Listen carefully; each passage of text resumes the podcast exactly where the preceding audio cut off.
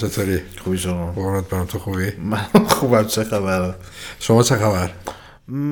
والا دو هفته پیش اتفاقاتی افتاد که کسا خواهد توضیح بده. من نمی‌دونم چه اتفاقی افتاد. فقط می‌دونم اتفاق دو هفته پیش افتاده. حالا شما توضیح بده تا ببینیم که دو هفته پیش گفتیم که سری بعدی شماره بعدی خیلی متفاوته و اینا. و احتمالا الان خونده گفتم مافیا سه که دیگه. چه تفاوتی داره؟ یه بازی بوده مثلا انتظارات رو برآورده نکرده. ولی خیلی داستان بامزه پشتشه. داستان بامزه که میگم داستانش خندهدار نیست از این منظر میگم که غیر قابل باوره. یه سری اتفاقایی که توش افتاده. شاید بشه این به پاسخی بذاریم برای این سوال که چطوری استودیوی مثل استودیوی هنگر تیتین اومده با هزینه زیادی بازی تولید کرده که انتظارات رو برآورده نکرده و همچنان داره به فعالیت خودش ادامه میده و داره بازی می‌سازه. چه دلایلی چه اتفاقی آره. افتادن که یه کمپانی مثل تیک تو رضایت داده به ادامه فعالیت همچین استدیویی و چه نتیجه رو در آره. آینده خواهیم دید از فعالیتش. خب دلیلش که مشخصه همون اول پرونده میگیم ولی غیر از اون اتفاقات پشت پردش و silent نکرده چرا؟ ویبرش خیلی قویه در حد 11 3 ویبره زد. اون زده که بازی یوونتوس ناپولی سعید شد به نفع یوونتوس. انقدر چیز مهمی بود که notific notification دارش اومدش. و خیلی بامزه است. ما هم من خوندم محمد خوند جفتمون. این نظر داشتیم یکی از بامزه ترین پرونده است من چون بر خودم همیشه سوال گفتم این داغونا با این مافیاسته که این همه سال ساختن و خیلی هم گرون ساختنش چرا دارن ادامه میدن به کارشون؟ چیز مثلا تیپ میپ دارن از مدیرای تیک تو مثل کریم بنزما هست که نمی‌تونن از رئال مادرید بندازنش بیرون. اینا مدمه از مثلا مدیرای تیک توی آماری چیزی دارن نمی‌تونن تعطیلشون کنن. ولی این پرونده که کامل ما خوندیم و حالا در ادامه براتون شرح میدیم نشون میده که بندگان خدا باید بیشتر از اینا بهشون بها بدهیم و بها بهشون داده می‌شد. ولی خب تا الان که خیلی اذیتشون کردن این Mafia Trilogy احتمالا با نتیجه که Definitive Edition نسخه اول به دست آورده احتمالا راهو براشون هموارتر می‌کنه برای آینده بهتر. من این بازی رو اتفاقا Definitive رو تمام کردم نقدش هم کردم. یه اول بگم بعد تو می‌دونم چون تمام کردی تو هم نظر تو بگو. نقد کردمش بعد یه چیزی مثلا چه سری کامنت خوندم که نوشته بودن چرا گیر دادی به اینکه ماشینا کندن. اون موقع 1930 بوده. والا با درشکی جام مارستون رد ردمشن. یک از یه سری ماشینای مافیا سرعتشون بیشتره. بعد یه نکته ای داره ببین سر همین قضیه من که بازی هشت دادم. خیلی هم خوشم اومد خب؟ ولی ایراداتش واقعا ایراداتیه که انقدر داستان و پرزنتیشنش در یک سری زمین ها خوب بوده پوشونده. یعنی ایراداتش به قوت خودش باقیه. دقیقا دقیقا نکته که داره اینه که یه سری ایراد اساسی داره. میگم آره. fundamental flaws. آره. همینه. یعنی ایراد اساسیه. اگر این داستان و روایت خوب و 40 دلاری بودنشو. 40 دلاری و گرافیک خیلی گرافیکش هم خیلی خوبه. اینا مدل, ناجور... مدل سازی ماشیناش فوق العاده است. اینا ناجور می‌زد تو چشم. ولی چون کلیت تجربه بازی فانه همچنان و یه سری خب ایرادای قدیمی رو مثلا درست کردن یه سری لول دیزاین های با استانداردهای الان بورینگ و خسته کننده رو اومدن تغییر دادن. آره. یه مقدار بهتر کردن کلا. ولی اون ایرادا ایراداییه که به نظر میاد که کلا ایراداتی فن... خیلیش ایراد فنی اساسیه.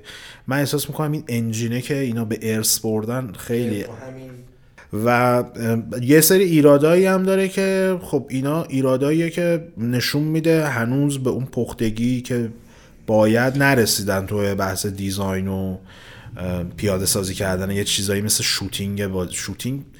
الان shooting و shooting average رو خیلی از استدیوها می‌تونن درست کنن. شما چی جنستون چیه انقدر شوتینگ بازیتون بده؟ آره شوتینگش. بعد شوتینگ شخص دستی فاجعه است. انمیا در حد کماندوهای چیز اسمش بلک هاکتان و اینا میان تیراندازی می‌کنن نابودت می‌کنن.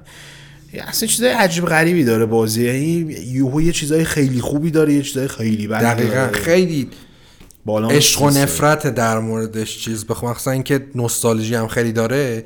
یه سری چیزاش خیلی خوبه. یه سری چیزاش ولی واقعا به قول تو اعصاب خورد کنه. مشخصا به نظر من اگه دیرتر می اومد بهتر می‌شد بازیه. یعنی آره. جا داره از اینی که الان هست. به خصوص حالا مثلا یه زمینایی مثل پرفورمنس و اینا. یه سری گیر و گور داره. یا مثلا فیزیک ماشینا رو دیدی؟ من یه صحنه دقیقا آخه خیلی شای مافیا سه خیلی می‌زنی. ماشینه تبدیل به گاز گلخانه ای میشه از جو زمین خارج میشه. اصلا یه چیز عجیبی می‌زنی با مثلا کامیون پرواز می‌کنه میره. تو با یه دونه مثلا از این اینا می‌زنی به کامیون کامیون سوت میشه میره.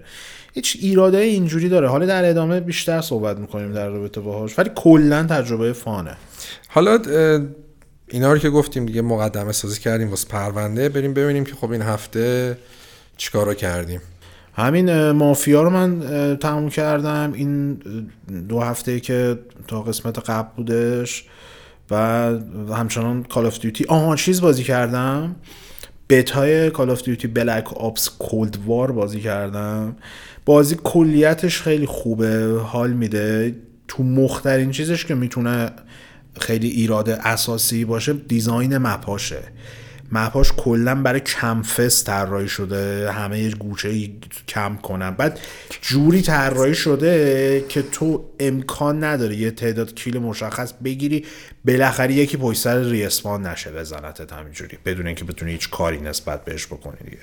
هر تو حالا مثلا نینجا باشی بخوای برگردی و بزنی یارو ببینه تو رو زودتر اینا می‌تونه بندازت دیگه. در نتیجه جوری کلا design کردن که همه فیضی ببرن توی بازی. مثلا حتی kill streak که حالا اینجا s... score streak شده یه جوری design شده تو ته noob noob ترم بازی بکنم من یه دست بود دیگه. پنج دقیقه بودش که داشتم با تلفن حرف می‌زدم. برای اینکه inactivity kick نشم فقط داشتم این ورون ور می‌رفتم. دو تا kill گرفتم score streak م به خاطر اون زمانی که گذشته بود و اینا پرش رو تونستم استفاده کنم. یعنی مثل design فیفا شده دیگه. بد بسازیم بازی و یه جوری بسازیم دفاع بد باشه که چماق ترین player هم بیاد گل بزنه ناامید نشه از زندگیش بیشتر بازی کنه بره توی Ultimate فیفا 21 بازی کردی فیفا 21 و خوشبختانه فعلا تصمیمی ندارم که اصلا خریداری کنم اگرم بازی کنم برای نقد خواهد بود. ولی reaction ملت چجوری بوده بهش؟ آخه نکته که وجود داره اینه که مثل خود من reaction خیلی این بوده که بعد n سال اولین سالیه که نمی‌خوان فیفا بخرن و دلیلش هم کاملا مشخصه. یه چیزیه که دوباره همونو بیای کپی کنی. بدترش هم بکنی. هیچ ضعفی هم برطرف نکنی و بگی برطرف کردم. یه سری ضعفای جدیدم توش ایجاد بکنی مطمئنا چیز کیس خوبی نخواهد بود نتیجه ای که گرفتن.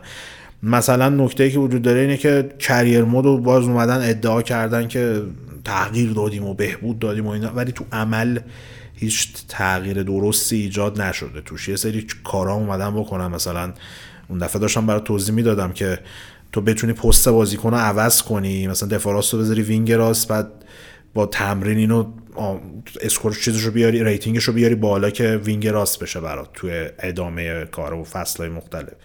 این به شکل احمقانه و به شکل خیلی ساده ای تو می‌تونیم توی چند تا جلسه training این یه دفاع که مثلا یه تو بعد تو واقعیت یه فصل روش کار کنی تا بشه wing راست آخرش هم fail میشه. اینو مثلا اومدن ردیف کردن که تو دستت باز باشه دیگه مثلا قابلیت جدید. Ultimate Team ها چی چی می‌خواستی بگی؟ میگم قشنگ هم EA هم Konami ترکوندن آخرین سال. باز درود به شرف Konami. هرچند که خودم اصلا از hate م به Konami هیچ وقت کم نمیشه. ولی درود به شرفش که هم اومد گفت آقا سی دلاره update آره سی, سی season دلاره. از update انتظار چیزی نداشته باشیم فقط داریم مثلا update فصلی شده داره از انجام میدیم دیگه. اینا دارن بازی full price رو دارن همون گند پارسایان خود فیفا 20 به نظرم یه چیزه یه مثل لکه ننگ میمونه توی مجموعه فیفا. این 21 رو زده رو دست اون دیگه. اگر میشه user score رو مثلا چیز که ملاکم قرار دادش. Metacritic user score ش خیلی داغونه. دو یک شده چند شده. ولی نکته که وجود داره اینه که کلا فعلا تا این وضعیت آه یه نکته که وجود تنها راه حلش اینه که فیفا درست بشه اینه که ملت نخرن. اگه نخرن فروشش افت کنه اونور یه ترتیب اثری میدن تو ساختش. ولی تا وقتی که این منتالیتی رو داشته باشیم که نه هر کی بد میگه طرفدار پس و نمی‌دونم هیتر ای ای و فیفا هیچ وقت قضیه درست نخواهد شد بخواین دفاع علکی بکنم. من خودم تو می‌دونی دیگه اصلا نمی‌تونم پس پس از هزار سال پیش نمی‌تونم پس درست حسابی بازی کنم.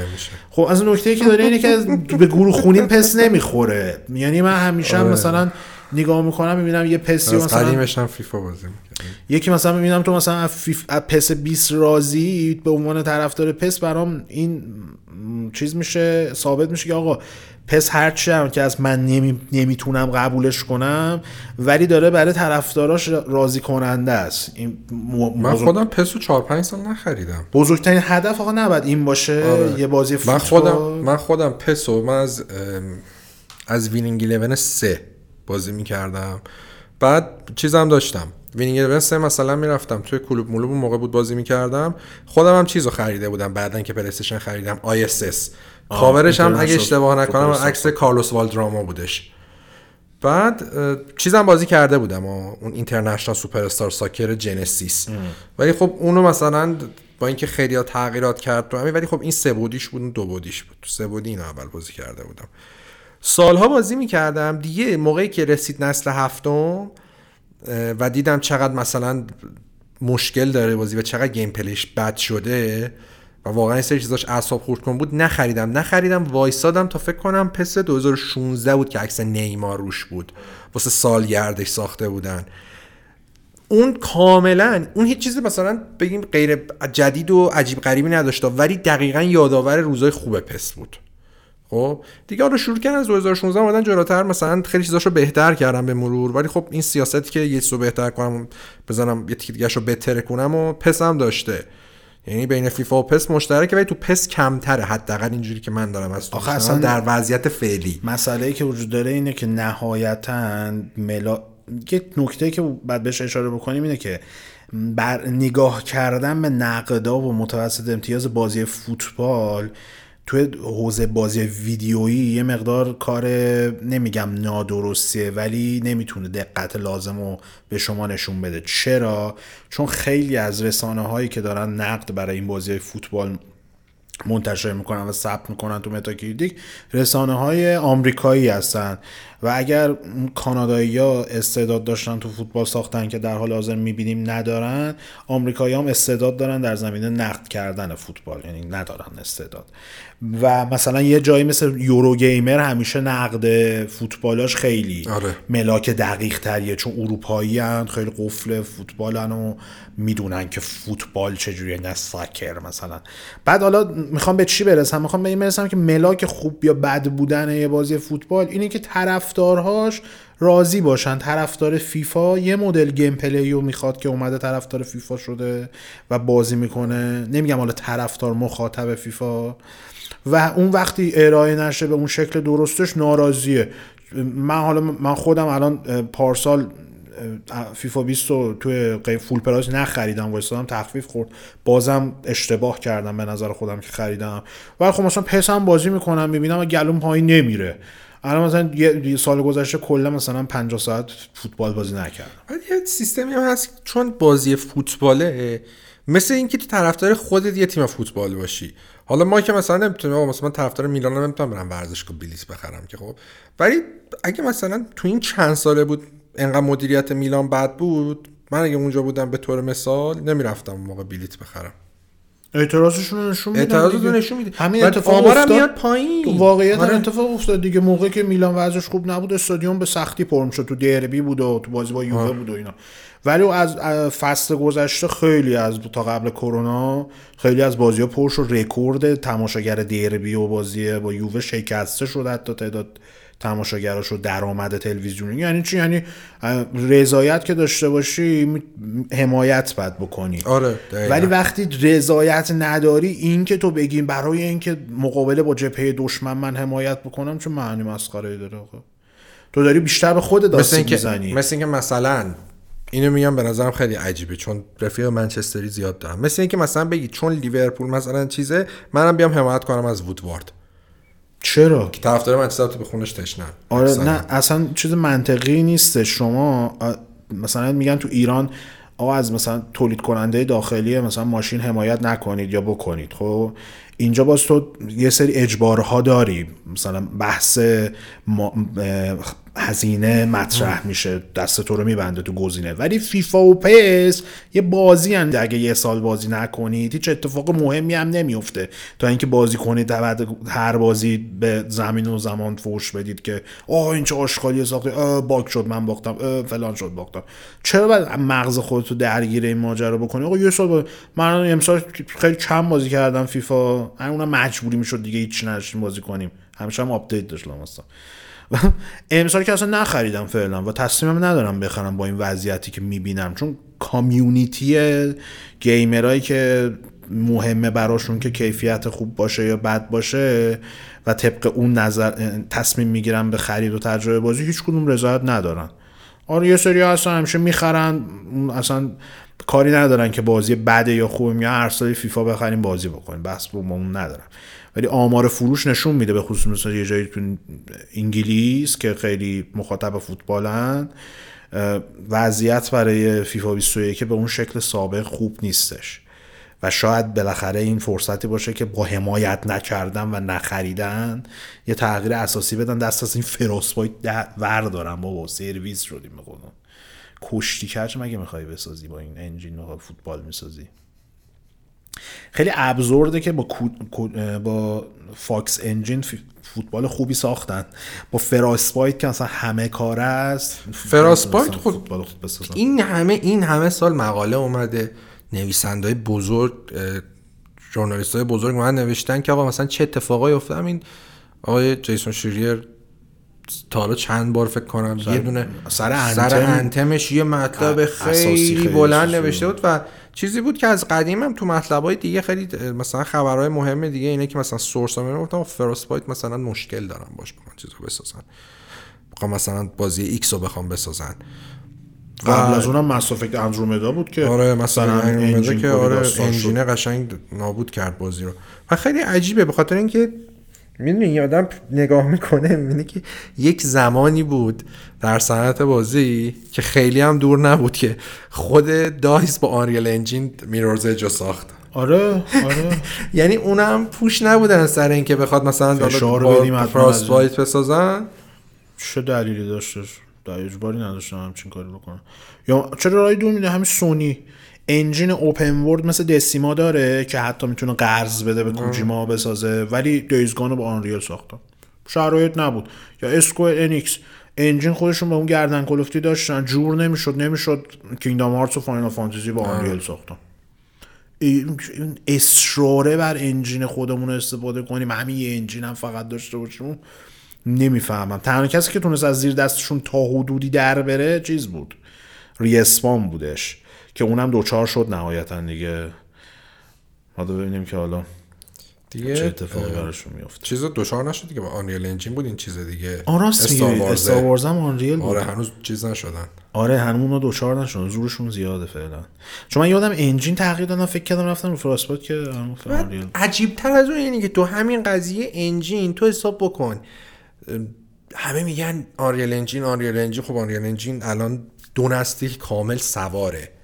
خب این نسل آره این نسل یه ذره اوایل به خصوص کمتر. آره کمتر شد ولی دیگه انقدر بازی های indie با Unreal ساختن که تعداد رو می‌بینی اصلا این آمار وحشتناکی بالاست. ولی خب نسل پیش هم Unreal Engine سه ترکون دیگه. نسل هفتم یعنی. تو حساب بکن ای میاد چیزا می‌خره کرایتریون رو می‌خره که بزرگترین انجین نسل خودش رو ساخته بوده رندرور. که نمی‌دونم از جی تی ای و بلک و من دارم اینا رو میگم دارم می‌بینی هر بازی ساختن. بلک گرافیکش واقعا فوق العاده بود.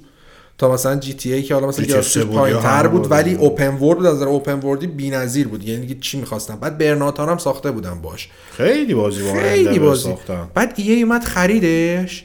قضیه engine دادن که کلا کنسل که بعد خودش رفت Unreal Engine رو چیز کرد. آخه چرا؟ یه policy خیلی احمقانه هم گذاشته بودن دیگه. آخه حتی بودن... خودش کدوم استودیوشون غیر از Criterion دیگه به اون engine بازی ساخت؟ نه نکته ای که وجود داشت این بودش که گفته بودن برای که کسی که می‌خواد بیا RenderWare استفاده کنه یه حجمی از data بعد در اختیار ای ای بذاره. ملت هم گفتن یادم داداش بیایم بگیم بازیمون چیز خبرایی بود که من تو چیز میخونده بودم. بازی رایانه خونده بودم قبل از اینکه بریم اونجا مثلا بنویسیم موقعی که مخاطب بودیم. خیلی ولی چیزه. خیلی عجیبه. رونده رو نام می‌کنی اون موقع اینجوری کردن. نه سالش اینجوری کردن هم که اینجوری دارن می‌کنن. بعد ببینیم که چه بلایی بالاخره سر فیفا و ای ای و اینا میاد. یه دونه نمی‌دونم امیدوارم کپی رایت نخوره بشه اون ویدیو رو من برسونم به عباس بذاره که این میمه Key and Peele هستش اومده. چیز کنه EA با مشخ... چیزای مختلف فیفا دست میده و اینا. اون اگه کپی رایت نخوریم که فکر می‌کنم بخوره اونو میگم بذاره. خیلی بامزه است. قشنگ وضعیت رو شکل کامل نشون میده. آخرش خوبه که با همه دست میده. آنلاین سرور از جلوش رد میشه. دستم بهش نمیده. چون فاجعه است وضعیت الان برای بحث آنلاین من چیزم خوندم ها کتاب از لنز تیره. آره. کتاب Scanner Darkly. Scanner Darkly کتابش که خیلی کتاب جالبی بود به نظرم. خیلی که از کتاب مال فیلیپ کی دیکه فیلیپ کی دیک که فکر کنم قبلا راجبش صحبت کرده بودیم. دیگه دیگه از همیشه میگن نویسنده علم تخیلی هاینلاین و آرتور سی کلارک و فیلیپ نه نه فیلیپ کی دیک نیستش. سه تا نه فیلیپ کی دیک جز سه تا نیست. هاینلاینه. آرتور سی کلارک با چیز آسیموف, آسیموف. خب این سه تان یعنی استانیسلاف لم هم نمی‌ذارن تو سه تا این سه تا رو میگن چون خودشون هم دانشمند بودن و از نظر علمی خیلی سلطه داشتن به چیزایی که تعریف می‌کردن. ولی فیلیپ کی دیک نکته که داره دنیایی که ترسیم می‌کنه درست علمی بودنش به قدرت رمان اینا نیست ولی یکی اینکه خیلی قوه تخیل فوق ای داره و دو اینکه یک سری چیزهای یک سری دنیاهای دیوانواری رو ترسیم می‌کنه که آدم واقعا میمونه وقتی می‌خونه مثلا. یا مثلا فیلم یک چیزی رو می‌بینی یا کتابشو. می‌خونه. به همین خاطر خیلی حالا تو هالیوود طرفدار زیاد داره. هیچ نویسنده این تخیلی قد فیلیپ کیدی کاراش چیز نشده اختباس نشده و اینقدر بخوای در مجموع بگیری. حالا نه صرفا از نظر تجاری ولی کنه از نظر اثرگذاریش کنه از فیلیپ کیدیک موفق نبودن آثارشون توی هالیوود. تو این چند سال اخیر بیشتر هم شده دوزه آره سریالش هم دادم بیرون دیگه. Electric Dreams فیلیپ کیدیک یه سری آنتولوژی داستان کوتاهای فیلیپ کیدیک و هر قسمتش یه آره. داستان کوتاه. همین Scanner Darkly فیلمش رو اول دیده بودم. فیلمش با ریچارد لینکلیتره که کیانو بازی می‌کنه و رابرت دانی جونیور هم بازی می‌کنه. یه بازیگر دیگه هم بود معروف. آره یادم نیست کی بود. True Detective چیز کی بودش؟ آن وودی هارلسن. وودی هارلسن آره بازی می‌کنه. خیلی چیز بود. خیلی مثلا فیلمش بود. مثلا فیلم چند سال پیش دیدم. کتابش رو احیانا جلو چشم اومد خریدمش و خیلی راضی بودم. خیلی کتاب خوبی بود. آره. دیگه حرفی دیگه همین دیگه آره. من یه بار همین ابتدا این شبکه اجتماعی اینا رو توضیح بدم. بازی سنتر و بازیکست رو توی شبکه اجتماعی مختلف از جمله اینستاگرام تلگرام و توییتر follow بکنید دنبال بکنید. کانال بازی سنتر توی یوتیوب رو subscribe کنید ویدیو رو لایک کنید و زنگوله هم بزنید که از انتشار جدیدترین محتوای تصویری بازی سنتر توی یوتیوب با خبر بشید. ما بحث دونیت هم همچنان دنبال می‌کنیم.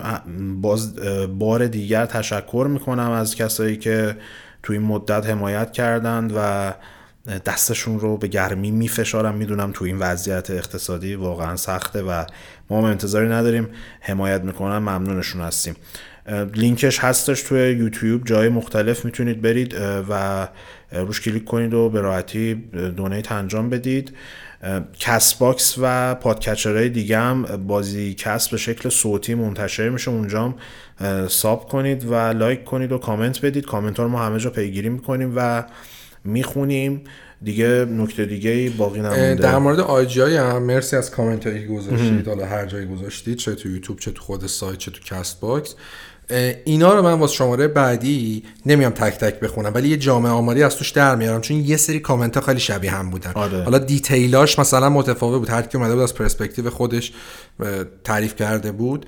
ولی یه جامعه آماری خیلی بامزه میشه ازش در برد. من شماره بعدی میام اینو می‌خونم براتون. یه کامنت هم من به شکل خاص با اینکه توضیح داده بودیم تو یوتیوب ولی گفتم شاید برکستگی سوال بشه. ما هر فصلی که قسمت ویژه میریم اون قسمت ویژه است و جداگانه و خارج از برنامه است. تأثیری رو تعداد قسمت های فصل نداره. همونطور که فصل قبل قسمت ویژه داشتیم ولی ده قسمت شماره دارم داشتیم این فصل هم قسمت ویژه‌ای که برای ایکس باکس برای چیز بودش. برای event پلیستیشن بودش. اون اصلا بحثش جداست و به شماره هامون کاری نداره. همینطور که می‌بینید داره شماره ها طبق ترتیب خودش میره جلو. بحث ده قسمت سر جاشه. گفتم که اینو بگم یه وقت اشتباهی برای کسی صورت نگیره. مرسی که همراه ما بودین. تا اینجای کار بریم یه break بدیم و برمیگردیم. با پرونده این هفتهمون در رابطه با مافیای سه و سازندگان بدبختشون باهاتون صحبت خواهیم اگه از پرونده ایجنت خوشتون اومد احتمال زیاد از این پرونده هم خوشتون میاد. بریم بیایم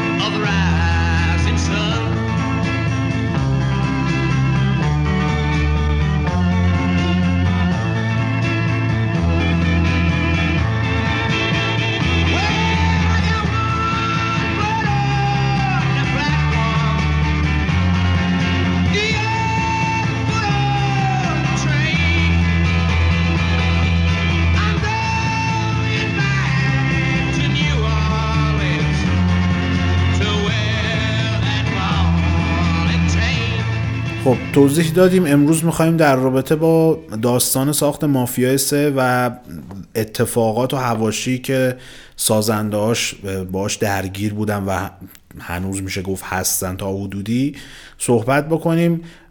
بازی که مطمئنا نتونست نظر طرفدارای مافیا رو برآورده بکنه ولی خب یک سری دلایل و داستانهایی باعث شد که سازندهاش به فعالیتشون ادامه بدن و یه بازسازی هم برای قسمت اولش همین چند وقت پیش منتشر کردن و الان قراره که حالا روی بازی جدیدی مثل اینکه کار کنن که در روش توضیح میدیم.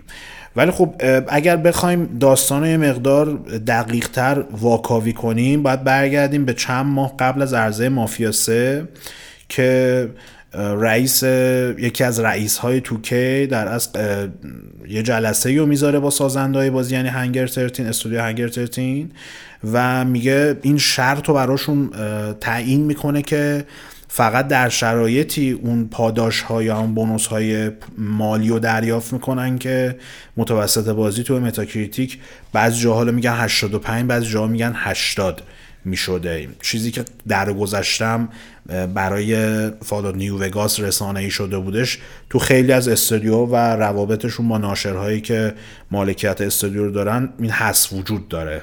پاداش ها خیلیش بر اساس در واقع متوسط نمره و نمره که منتقدها به بازی میدن. نهایتا خب مافیا منتشر شد و متاکریتیک بازی 68 شد. خیلی فاصله داره با اون چیزی که باید می‌رسید و پاداشاشون رو می‌گرفتن که اتفاق نیفتادش. خب دلیل هایی هم که اعلام کردن اکثر منتقدا و کارشناسا برای کیفیت پایین مافیا سه معمولیت جانبی های ضعیفش بود و تکراریش. اون جریانی که باید توش هی بازی می‌کردین هی روند تکراری رو دنبال می‌کردین. اصطلاحا بهش میگن گرایند کردن تا بتونید اون فعالیت های جانبی رو انجام بدید. و نکته که دیگه هم که داشتیم داشت خب مسائل فنی هم ضعفای زیادی داشتش و عرضه ابتدای عرضه لحاظ فنی خیلی گیر و گور داشتش که حتی بعضا باعث می‌شد بازی قابل بازی نباشه. با این حال منتقدها از داستان بازی تعریف کردن از روایتش و از تمرکزی که روی یک شخصیتی مثل شخصیت لینکن که سیاپوست از جنگ برگشته بود داشتن. اینها به عنوان نکات مثبت برجسته مافیا سه در از معرفی شده بوده توسط منتقدها.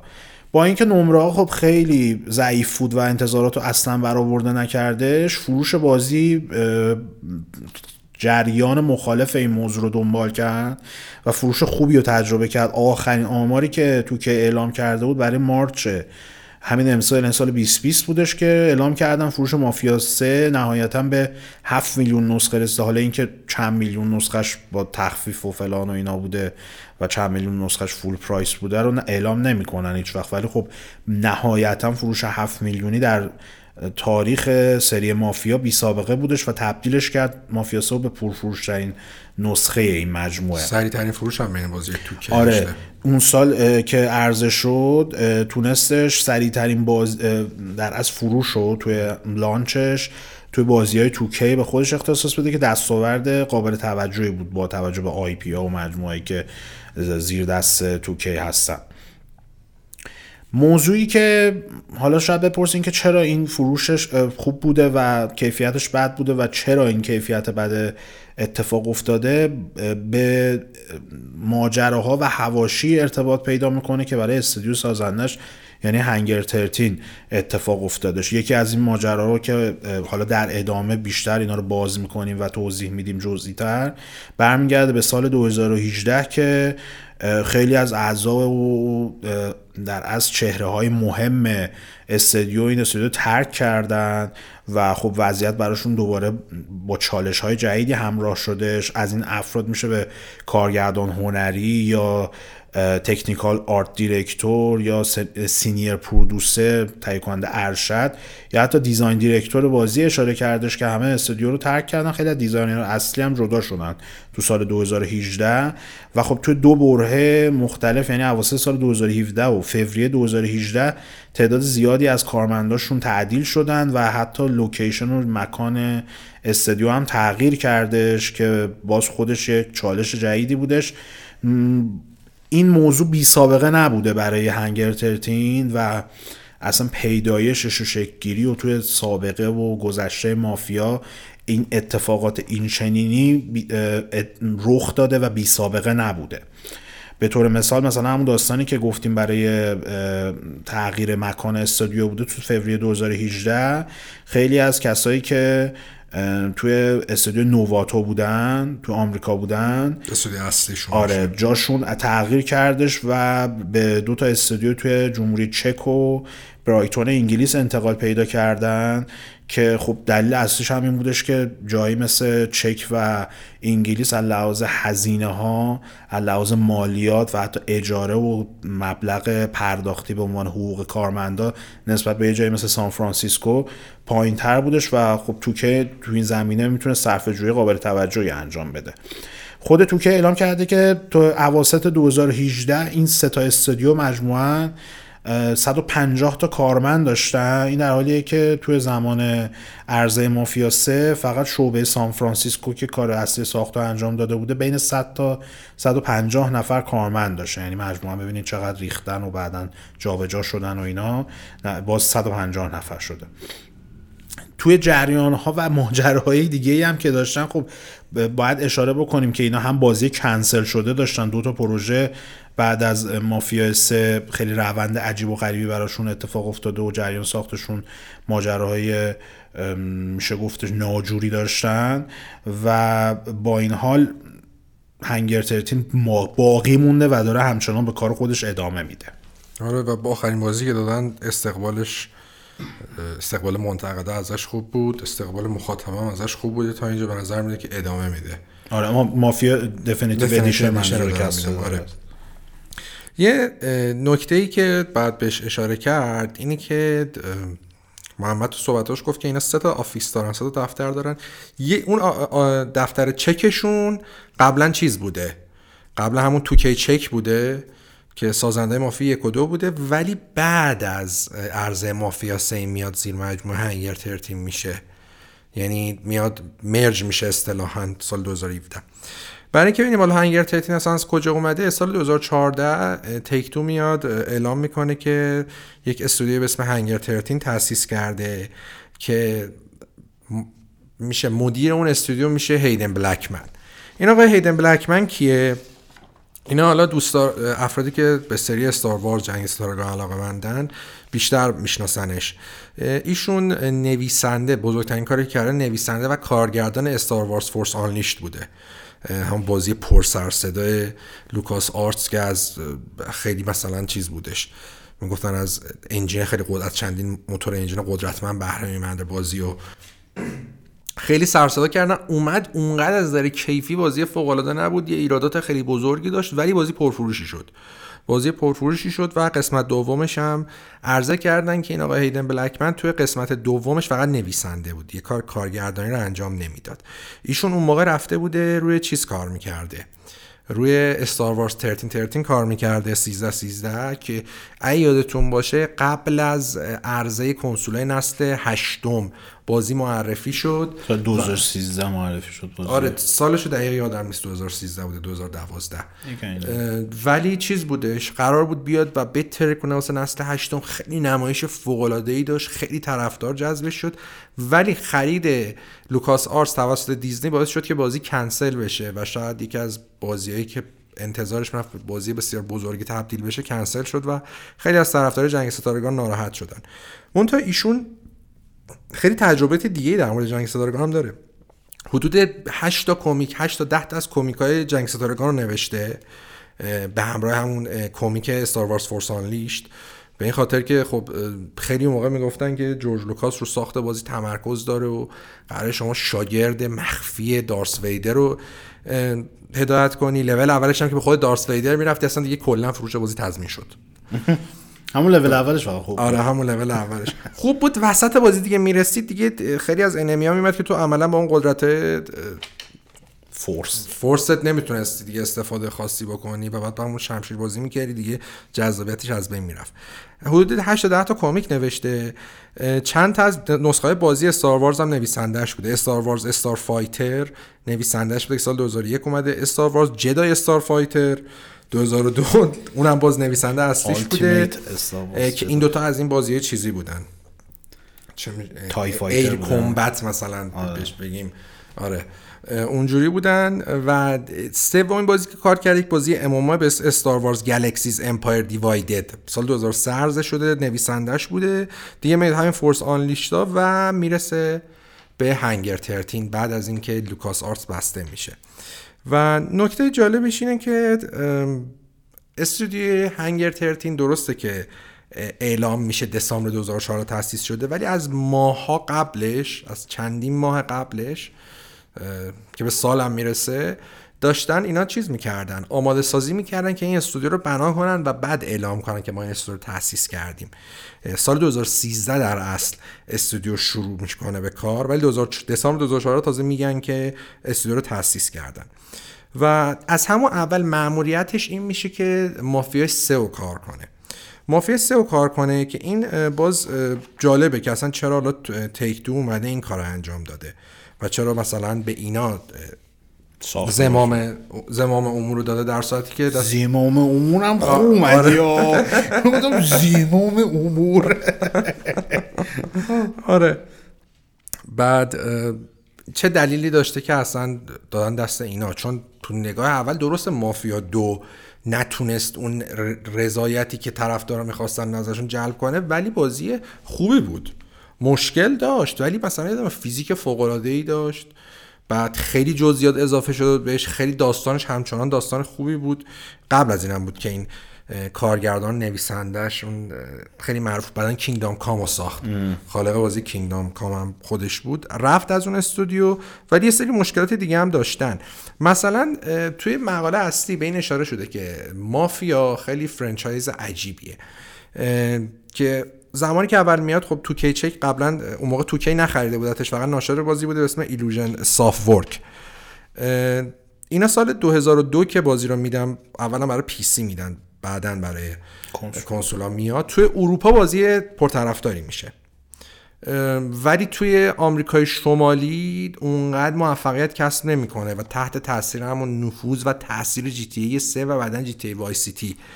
قرار می‌گیره و به همین خاطر بازی اونقدر با, اینکه بازی پرفروشی میشه به نسبت هزینش بازی پرفروش و سوددهی بوده ولی انتظار می‌رفتی که مثلا قسمت دوش بیاد خیلی کار بزرگتری بکنه. یعنی اون اسکلت ساختمان رو بنا نهاده ولی در ادامه به اون چی میگن هدفی که مدیر Take-Two داشتن نمی‌رسه. سال 2010 میگم سال 2010 در زمان ساخت مافیای دو میاد می‌خره 2K این استودیو رو و می‌کنه به عنوان یکی از مجموعه داخلی چون IP مافیا هم در دستش می‌گیره.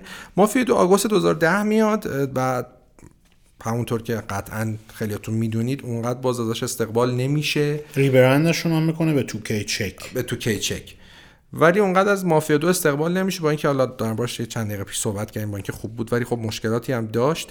و خیلی جالبه که قسمت اول تحت تاثیر GTA 3 و Vice City بوده. قسمت دوم تحت تاثیر محبوبیت Red Dead Redemption قرار می‌گیره. بدبخت. که بازی چند ماه قبلش هم اومده. میشه عملا دو تا قربانی که Red Dead Redemption داده که Alan Wake بوده. یکی هم همین مافیا دو.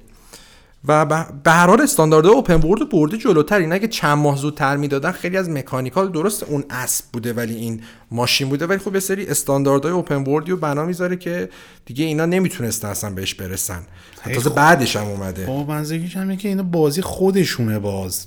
آره. جی تی رد اما بازی خود با بازی خودشون خودشون ای ای, ای, ای بودیم موقع که ای ای بودم کلا جالب اصلا هیچ عجیب ترین سیستم مدیریتی همین سیستم مدیریت Take-Two Rockstar کلا واسه خودشه.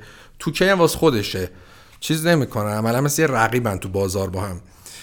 بعدا میگن که مافیا Two سودآور نبوده و اینا خیلی آمار فروش دقیق ازش نمیدن. حالا به جز آمار فروش هفتگی که حالا واسه بازی بیشتر موقع به صورت retail بوده الان خیلی دیجیتالی.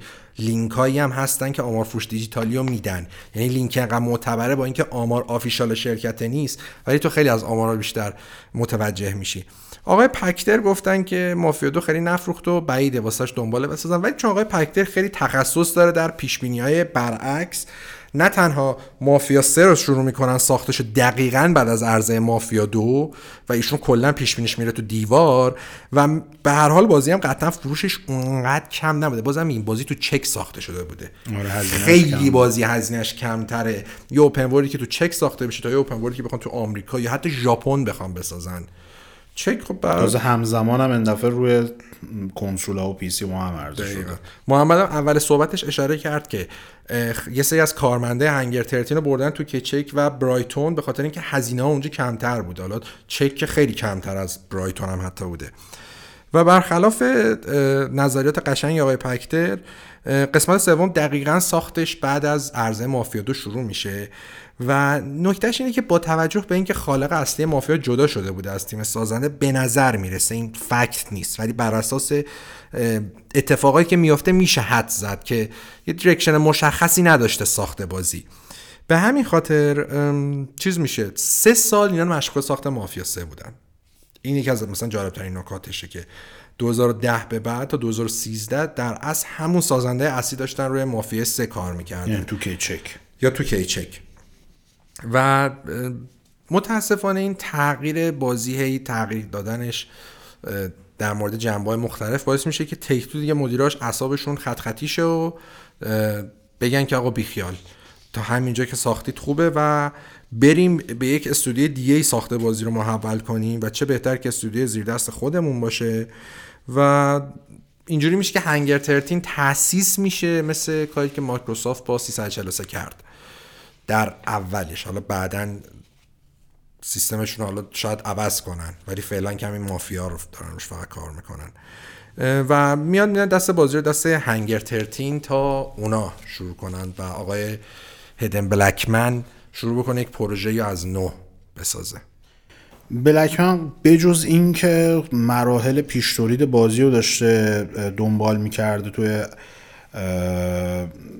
سال 2013 که در از استودیو رو عملا کارش رو شروع کرده بوده ولی هنوز معرفی رسمی نشده بوده.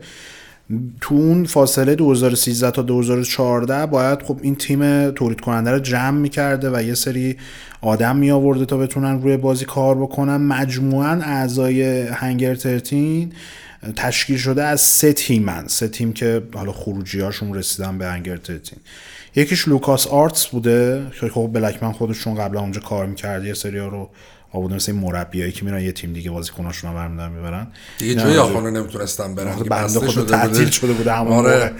و یه استودیو دیگه ای که ازش نیرو گرفته بودن یکی دیگه از زیر مجموعه 2K یعنی 2K Marin بوده که BioShock دو رو ساخته بودن. ورژن اول XCOM هم بود first person ه. Enemy Unknown رو آره. اونا Enemy Territory نه Enemy Unknown هم subtitle هم داشت. subtitle هم داشت. سوم شخصه که قبل از اینکه چیز بیاد همین سازنده Civ بیان بسازن نسخه جدیدشو بازی کلا first person بود. آره. خیلی فاز چیز هم داشت. این زمانی که UFO اومدن conspiracy ده دهه 50 آمریکا. شبیه Fallout بود یه نمورم art آره. design ش. آره. بعد و یه سری دیگه هم خب از اعضای سابق توکی چک بودن که خب در این باز ببخشید این باز قبل از اینه که خیلی ذکر این نکته اساسی که اون زمانی که داشتن چیز می‌کردن اعضا رو جمع می‌کردن توی کیچک هنوز به قوت خودش داشته فعالیت می‌کرده خب زیر مجموعه هنگر ترتیب آره نشده بود یه سری اعضاشون رو می‌گیرن میارن اینور دلیل اصلی هم که این کارو می‌کنن این بوده که خب مافیا قرار بوده با همون انجینی ساخته بشه که قسمت اول رو ساخته بودن باش بعدا پیشرفت شده بودن و قسمت دوم باش ساخته بودن. و خب بلکمن می‌خواسته که یک سری آدمهایی رو داشته باشه تو تیم سازنده و استودیو هنگر ترتین که با این انجین آشنا, با... آشنا باشن و بتونن روش به راحتی کار بکنن. موضوعی که باید بهش اشاره بکنیم اینه که برخلاف چیزی که خب تو کیچک اومد تو نسخه دوم اتفاق در اصل دادش و دنبال کرد که یک ادامه ای باشه با همون فضاسازی شبیه به مافیای یک. تو برای مافیای سه بلکمن ایده رو دنبال میکردش که یک بازی و یک داستان کاملا متفاوت رو بیان روایت بکنن. همراه با بلکمن ویلیام هارمز هم باید بهش اشاره بکنیم به اسمش اشاره بکنیم که نویسنده یکی دیگه از نویسنده اصلی بازی بود و یکی از اعضای ارشد تیم سازندن بودن که می‌خواستن یک رفتار و یک رویکرد خیلی رادیکالی رو با مافیا سه دنبال بکنن. فقط هدفشون این نبود که یک بازی اوپن ورد در با تم در از تبهکاری بسازن. هدفشون این بودش که یک داستانی و با دیالوگ هایی روایت بکنن که تا حالا هیچ بازی دیگه سراغش نرفته باشه و حرفای جدی تری رو بیان بزنن. نهایتا تصمیم می‌گیرن که برای محیطی که می‌خوان بازی رو توش پیاده سازی بکنن و داستان رو توش دنبال بکنن به سراغ نیو اورلانز دهه 60 میلادی برن. دهه در از آره دهه 60 میشه. و و داستان لینکون کلی رو روایت بکنن که در ابتدای بازی از جنگ برگشته به نیو اورلانز و پدر خوندش و برادر ناتنیش کشته میشن و یک درگیر یک داستان انتقامی میشه. با این حال مسئله ای که مدیرای توکی دنبال می‌کردن این بوده که یه بازی بسازیم مثل جی تیه تو ایران هم هر کی میگه بازی یه بازی بسازیم مثل جی تی ای. اونجا هم همین بوده. یعنی خود مدیرای توکی هم همین دیدگاه و تفکر رو دارن. یه بازی بسازیم مثل جی تی ای. کریستوف هارتمن اصلا آره کریستوفر کریستوف هارتمن که در اصل مدیر تو, توکی بوده اون موقع برای این اینکه بیاد رقابت بکنه با Rockstar میاد این هدف گذاری و برای Hangar که خودش استودیو خواهر Rockstar محسوب میشه می‌ذاره که یه بازی بسازن. با همون رویکرد مافیایی و تبهکاری ولی به عنوان که بتونه سرشاخ بشه با GTA و رقیب این بازی بشه. یعنی می‌خواستن که رویکرد gameplay و داستان یا هر چیز دیگه ای که بوده تو ساخت بازی در رابطه با همون باش در- همون راستا باشه دنیای بزرگی داشته باشه و کلی کار بشه توش انجام بده و این دنیای خیلی پویا باشه و این ماجرا. موضوعی که تجربه ثابت کرده هر کی دنبالش میره با مغز میره تو دیوار. یعنی اصلا فکت جز وان- چه ویدیو گیم دیزاین وان و وانه نه- از راکستار تقلید نکنید. همین راحت ترین تصمیم گیری رو می‌تونید اونجا انجام بدن. خود مدیرای توکی همچین اشتباهی کردن؟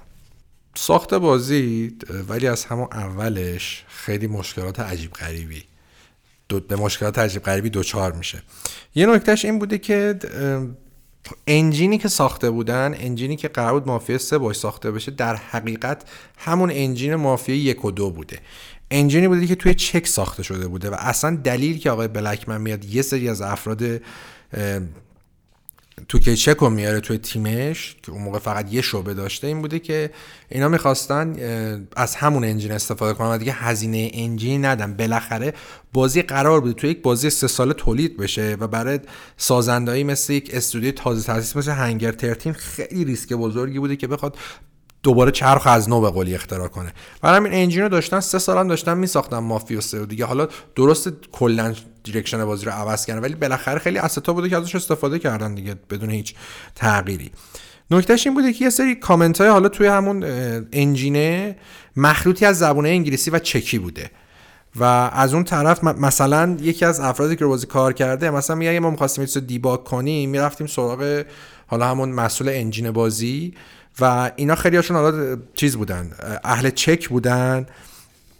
و بعد اول چیز می‌کردیم بعد می‌دیدیم مثلا الان اگه مشکل داریم خب یکی بعد اول به ترجمه کنه که ما چه کاری باید انجام بدیم از کسی که به مشکل میخورده آره. اگه اهل چک بوده که می‌تونسته می‌تونسته حل راحت حل کنه اگه نبوده بعد یه دونه اهل چک می آورده آره. که ترجمه که اگه. اهل چکم بتونه انگلیسی صحبت کنه حالا اون ترجمه کنه. انگلیسیش حرف زدن اون چکیه که دیگه یه مصیبتی بوده و از اون طرف این باعث میشه که اصلا کلا یک بخش مهمی از ساخت بازی مشغول این قضیه بشه و از اون طرف هم میگه که نه تنها اینکه یک انجینی بوده که این انجینر یه سری افراد اهل چک ساختن که خیلی حالا بخشاش مثلا به زبان چکی بوده و یک بخشاش به زبان انگلیسی میگه که از نظر فرهنگی هم اینا با هم مشکل داشتن. یعنی اون انجینیرهای بازی و مسئول بخش فنی که از تو کیچک اومده بودن از نظر فرهنگی خیلی با بقیه که آمریکایی بودن نمیخوندن و گروه گروه شدن همون موقع. چکی ها باز خودشون گنگ خودشون رو داشتن و با هم صحبت می‌کردن. آمریکایی هم, هم گنگ خودشون و به همین خاطر اون ارتباطی که بعد همون اول شکل بگیره بین دو گروه برقرار نمیشه و همینم باعث میشه که همون اول کار به مشکل بخورن مخصوصا که به هر حال استودیو از روزی که تأسیس شده تا زمانی که بازی بیاد دیگه اینجوری نبوده که مثلا پیش تولید و تولیدش رو انگار داشتن با هم جلو می بردن و این باعث میشه که همون اول با خیلی مشکلات بزرگی روبرو بشن. بجز این مسائل و دردسرایی که تو خود استودیو وجود داشته حالا چه بحث فنی چه بحث فرهنگی و ارتباطی و این ماجرایی که بوده مشکل دیگه ای که خیلی نقش این ویز ویزی که میشنوید از موبایل این جانبه که یک نفر کم عقل داره به من زنگ می‌زنه. من مذارت می‌خوام. ویبرش هم قطع نمیشه. خیلی از زنگ عجیبیه. خب دیگه امیدوارم که ویبرش کلا قطع نمیشه. کرش کرد گوشی. ماجرایی که باید بهش اشاره بکنیم اینه که خود مدیرهای توکی هم هیچ کمکی به این وضع که نمی‌کردن. سنگم مینداخت. سنگ اندازی هم به شدت داشتن. مثلا داستانی که ایجاد کردن این بوده که یه سری ایده ها و یک سری دستور عمل ها و راه های چرت و پرت و اشتباهی رو میذاشتن جلوی پای سازنده بازی و خیلی هم اصرار داشتن که این ایده ها و این قابلیت ها اعمال بشه و پیاده سازی بشه توی بازی. که خب مشخص بوده که خیلیش ایران هم داره. یکی از این مثال هایی که در این راستا باید بزنیم برمیگرده به اون سیستم منطقه ها و district هایی که توی بازی هستن. مجموعه نقشه مافیاس 10 تا district بودش که هر کدومشون دست یه گروهی بودن. شما می‌تونستین برید و اول روندش رو من بخوام براتون توضیح بدم. به این شکل بوده که چیزی که نهایتا تو بازی پیاده شده. بعد می‌رفتین damage می‌زدیم به دارایی های اون مثلا دارنده اون district خاص مثل مثلا ماشین رو نمی‌دونم مکانهایی که دستشون بود و ساختمونهایی که دستشون بود و شاپهایی که دستشون بود. نهایتا بعد به حدی که از دمیج میرسوندین اون دیستریکت رو بهتون اجازه می‌داد که برین اون مثلا رئیس و مسئول و منطقه رو شکست بدید و یکی از زیر مجموعه خودتون یا خودتون رو بیارین اونجا پیاده سازی بکنین و برای خودتون بکنین. این رونده هرچند برای دفعات مثلا تا دفعات دوم سوم چهارم جواب می‌داده و مشکلی نداشته. ولی وقتی ده بار تکرارش می‌کردن متوجه شدن به سرعت که به شدت خسته کننده است و باعث میشه که یک سیستم تکراری هی اتفاق بیفته و گیمر رو زده بزنه از ادامه تجربه بازی. راه حل اصلی که خود سازنده بازی داشتن این بوده که آزادی عمل زیادی رو بدن به گیمر و این اجازه رو بدن به گیمر که هر موقع که می‌خواد بره و حمله کنه به اون رئیس اون دیستریکت خاص. و اگر می‌تونه با قابلیت ها و با امکاناتی که داره شکستش بده. و اگر نمی‌تونه بره و خودش رو قوی بکنه و برگرده دوباره اون مبارزه رو دنبال بکنه. ولی تستایی که انجام دادن متوجه شدن که نهایتا این راه حلم اونقدری که باید جوابگو نیستش و گیمرها بدون اینکه بدونن چی کار باید بکنن میرن شروع می‌کنن حمله کردن به اون منطقه و هم مدام هم شکست میخوردن و نمیفهمیدن که چه موضوعی رو باید انجام بدن و دنبال بکنن تا بتونن به هدفشون یعنی دسترسی به اون دیستریک دست پیدا بکنن. موقعی که دیگه فهمیدن که نه راه حل خودشون و نه فشاری که روی ایده های مدیرای 2K بوده کارساز نیستش و باعث ضعف کلیه بازی شده دیگه کار از کار گذشته بوده و فرصتی نبوده که بتونن برگردن و تغییر ایجاد بدن چون یکی از base های اساسی gameplay بازی هم بوده. و دیگه متوجه شدن که به شدت بازی فاز grind گرفته و اصلا grind لذت بخشی هم نیستش و نهایتا باعث میشه که بازی جریانش تکراری بشه و خسته کننده بشه که یکی از نکات اصلی بود که منتقدان بهش اشاره کردن و به عنوان نقطه ضعف بازی ازش یاد کرده بودن.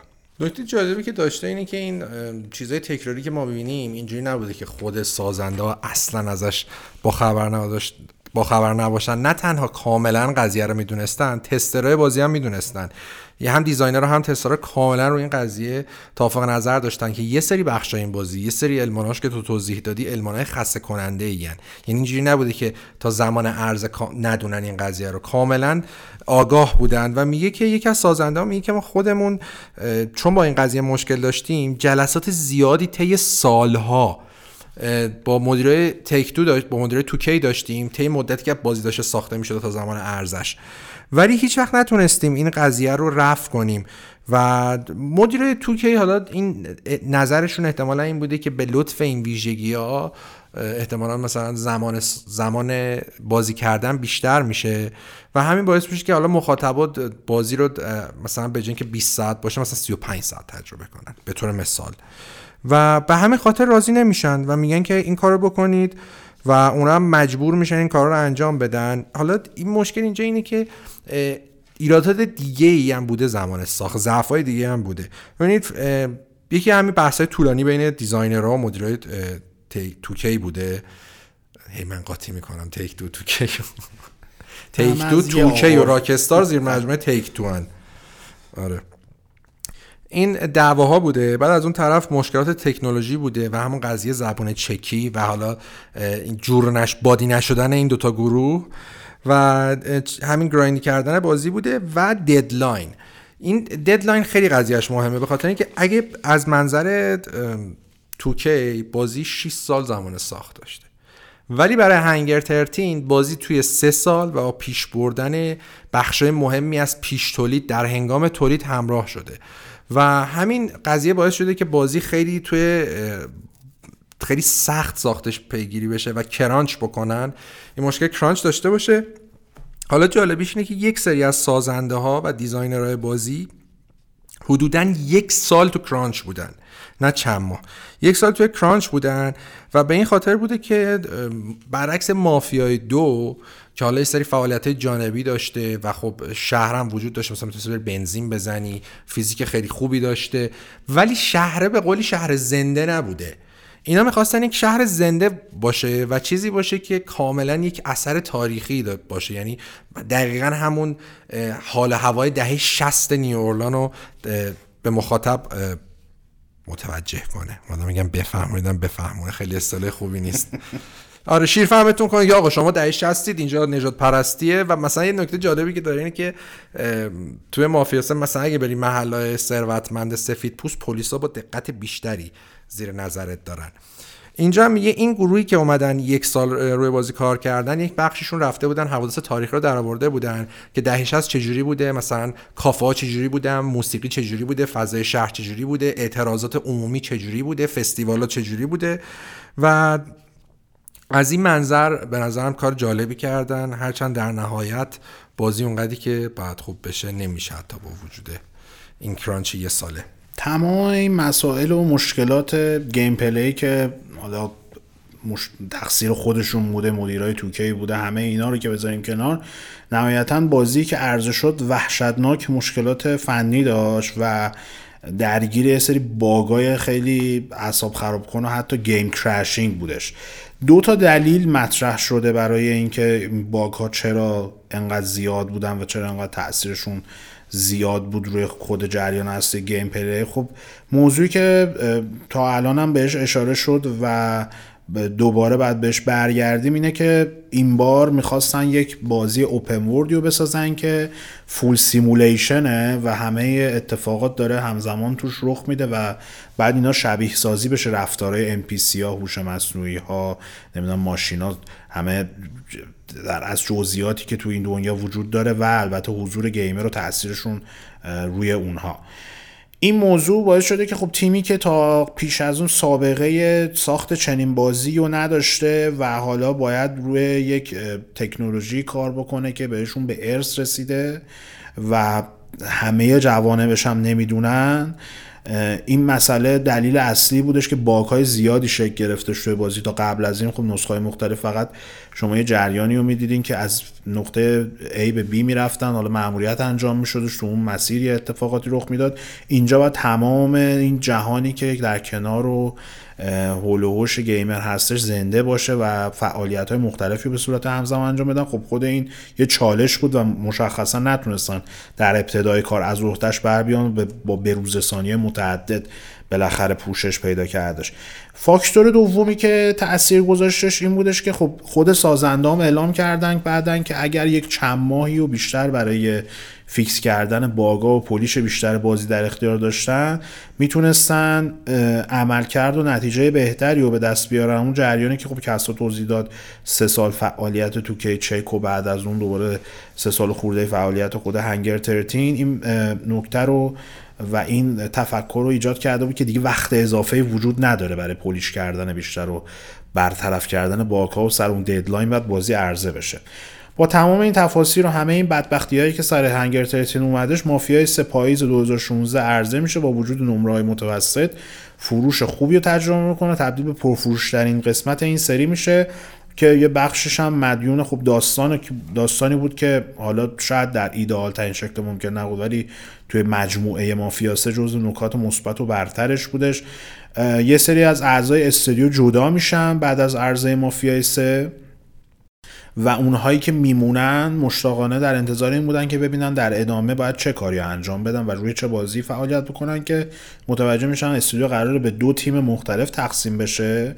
یه تیم خب این وظیفه رو بر عهده داشتن که روی محتوای قابل دانلود مافیای سه کار بکنن و تیم دومم این هدف رو دنبال می‌کرده که یک سری ایده برای ادامه کار استودیو حالا می‌خواد بازی جدید باشه یا می‌خواد باز ادامه مافیا باشه مطرح بکنن و تحریزی بکنن در ابتدا هدف این بوده و برنامه این بوده که مافیای چهار ساخته بشه. تو دهه هفتاد قرار بوده اتفاق بیفته و تو شهر لاس وگاس که خیلی با اون ساخت فیلم مارتین اسکورسیزی یعنی کازینو مشخص شد که خیلی محیط خوبیه برای روایت کردن یه داستان مافیایی و تبهکاری و گنگستری به اصطلاح. و خب این شهر گونا سین سیتی معروف لاس وگاس میتونستش پتانسیل بسیاری و برای یه ساخته مافیای خوب به همراه داشته باشه. هم جذاب اصلا ایدش که تو اون فضای بیان یه بازی اونم ده هفتاد که خیلی این بحثا داغ بوده دنبال بشه. اینکه می‌تونستی کازینو هم چیز کنی. آره مثلا کازینو بسازی برای خود تو تبدیل به یک چهره مطرح لاس وگاس بشی و اینا جزو ایده هایی بوده که می‌تونستن دنبال بکنن. ولی بعد ما دو تا بازی اوپن ورد قرار تو وگاس داشته باشیم نسل هفتم جفتش کنسل شد. یکی دیسیز وگاسه که وای. خیلی فاجعه. اون اوایلش در حد جی تی ای کیلر معرفیش کردن بعد تبدیل به یه چیز دیگه شد. اصلا این چیز دیگه شد و کنسلش هم کردن. بازی هم خیلی بازی پر هزینه چند ده میلیون دلار هزینهش کردن. یکی هم یه بازی کوچیک‌تر بود به اسم تو دیز تو وگاس آره آره آره خب ماشین داشت و بعد PS اون موقع خیلی مثلا سایت PS روش خیلی مانور می‌داد. بعد بازی ترکید کلا دیگه. اینم که خبری هم ازش نشد. اینم که دیگه اصلا هیچی. حالا به هر حال این کنسل شدن مافیا 4 اینجوری نبوده که بهشون بیان بگن آقا بازی رو کنسل کنید. خودشون در اصل به این نتیجه می‌رسن که برن روی ساخت یه بازی دیگه و قضیه اینجوری بوده که آقای Blackman رفته نیویورک و با مدیرای ارشد تیک تو و توکی. با جفت مدیرا اومده صحبت کرده و مخصوصا با آقای هرتمن صحبت کرده. آقای هارتمن با اینکه به هر حال خیلی اشتباه کردن. اول پروژه که مثلا آقا بیایید چیز کنید جی تی کیلر بسازید و اینا. ولی این بار حرف آقای بلکمن رو به همراه مدیر دیگه گوش می‌کنن. یا حداقل آقای بلکمن می‌تونه بره حرفش رو به کرسی بنشونه و میگه که به ما دو تا حق انتخاب دادن. بعضی که ایشون برمیگرده به همون نواتو میگه که به من دو تا حق انتخاب دادن. یکی این که همین مافیا چهار رو بسازیم که از دارش خیلی مثلا بازی جالبی هم بوده. اونایی که روش رو همون پروسه پیش تولید کوتاهش کار کردن و یکی هم که روی IP جدید کار کنیم.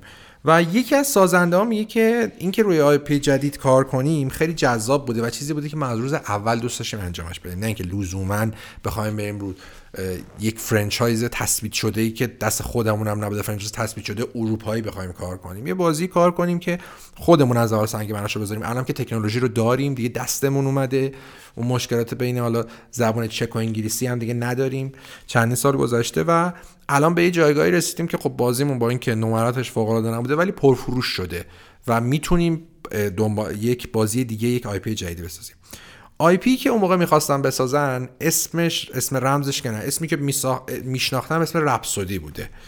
مثل اون آهنگ معروف کوین کاملش چی بود؟ بوهمیان رپسودی. بوهمیان رپسودی. و بازی اینجوری بوده که یک بازی جاسوسی بوده توی دهه 80 میگذشته و توی آلمان. نکته جالبش اینه که خیلی حالا به چی میگن؟ جنگ بین بلوک شرق و بلوک غرب هم مربوط بوده و مال زمانی بود که دیوار برلین بوده و آلمان شرقی آلمان غربی داشتیم. قرار بازی تو اون فضا باشه. یه فیلم چارلی استرون بازی می‌کرد با کارگردان جان بوکم بلاند اتمیک بلاند اون نه 90 بود. اون یعنی اون بیخ در از فروختن دیوار دیوار کی فرو ریخت؟ آخر 80 بود یا 89 بود آره 89 یه چکی بکنم من دارم صحبت می‌کنم بعد از نظر تاریخی نگه اشتباه گفتیم. توی دهه 80 میگذشت و داستانش در مورد یک یهودی روس بود یک روس یهودی بود که خانوادهش رو توی اردوگاه کار می‌کشن و از اون طرف آمریکایی‌ها نجاتش میدن و به همین دلیل میپیونده به یک تشکیلاتی به اسم رپسودی. در اون تشکیلات جاسوسیه بوده. و جالبیش اینه که میاد مقایسه می‌کنن اینو با کینگزمن. الان نسخه جدیدش کینگزمن قدیم کینگزمن بود نه؟ یه تغییر ریزی یه تغییر ریزی داده بودن. الان ما میگیم کینگزمن. من متاسفانه گوشیم کلا پوکیده من خاموشش می‌کنم. بهانه نیار ولی پیدا کن. همینجوری ویبره داره میده گوشیم. بیا. به این تشکیلات میپیونده و با همون فیلم کینگزمن هم مقایسهش می‌کنم منتها میگم مثلا مثل اون دیگه اون فاز چیزا نداره یک فاز کمدی داره مثلا کینگزمن میگن این خیلی فازش جدی بوده. نکته جالبش اینه که این توی خود مطلب اشاره نشده ولی اصلا در بره اول چیزی که نظر منو جلب کرد نظر من محمد رو جلب کرد به این پرونده همین تیکش 89 89 خب پس درست گفتم همین قضیه بوده که خیلی شبیه به ایجنت بوده. ما چون پرونده قدیم راجع به ایجنت رفتیم من حالا میگم مثلا بازی یک جاسوسی بوده. دو اینکه بر اساس مشخصاتی که میده اوپن ورد بوده و برلین بوده. این باز اونم تو open world بود منتها اون تو قاهره و واشنگتن بود. آره. این توی آلمان شرق غربیه و میگه خیلی جالبه. میگه که مثلا یه چیزی که طراحی کرده بودن ماشین جاسوسی بود.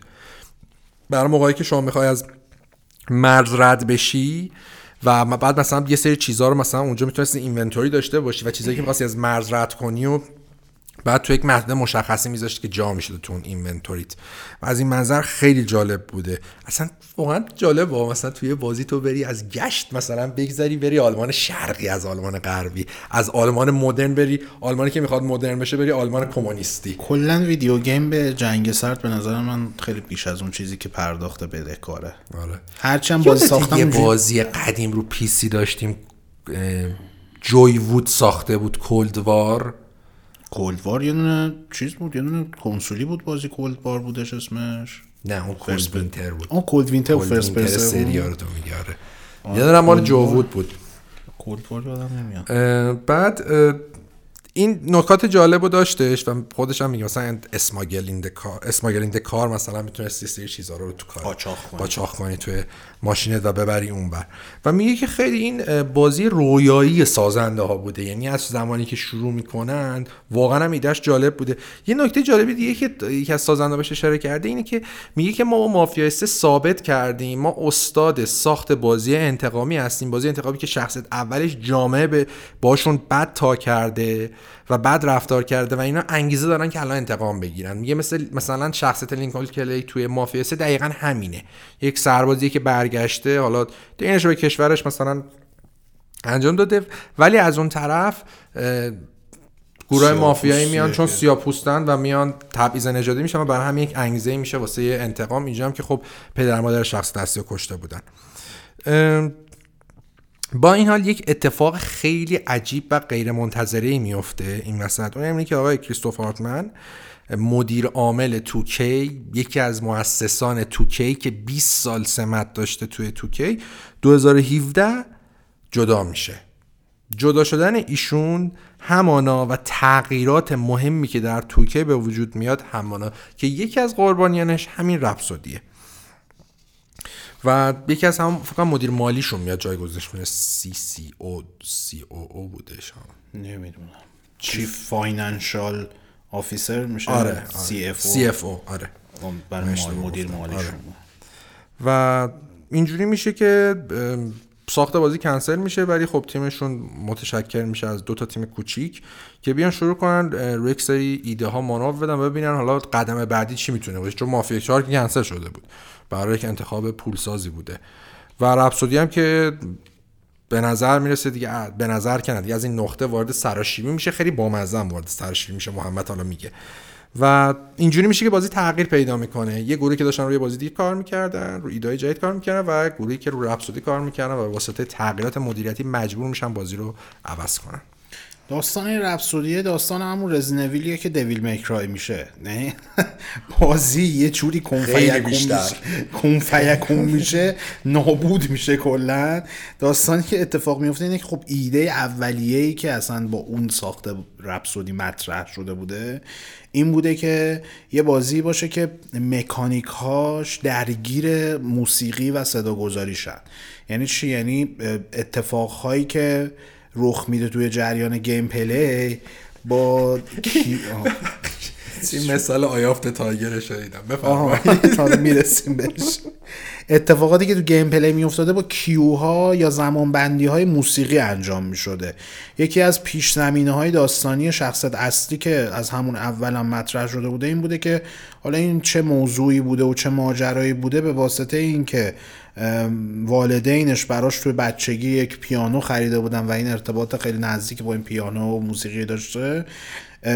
توی ایده ای که تو جریان اصلی بازی و تو core بازی مطرح میشه براش یه حالت detective mode ی بوده که با صدای پیانو فعال می شده حالا من نمی‌دونم اینو چجوری پیاده کرده بودم ولی احتمالا مثلا تو محیط یکی می‌شسته پشت پیانو یهو detective می شده و طرف مثلا وسطش دماغشو میخارونده این از detective mode در می اومده نمی‌دونم اینو چجوری پیاده کردن و چیزیه که خودشون ایدهش رو مطرح کردن و توضیح دادن در رابطه باش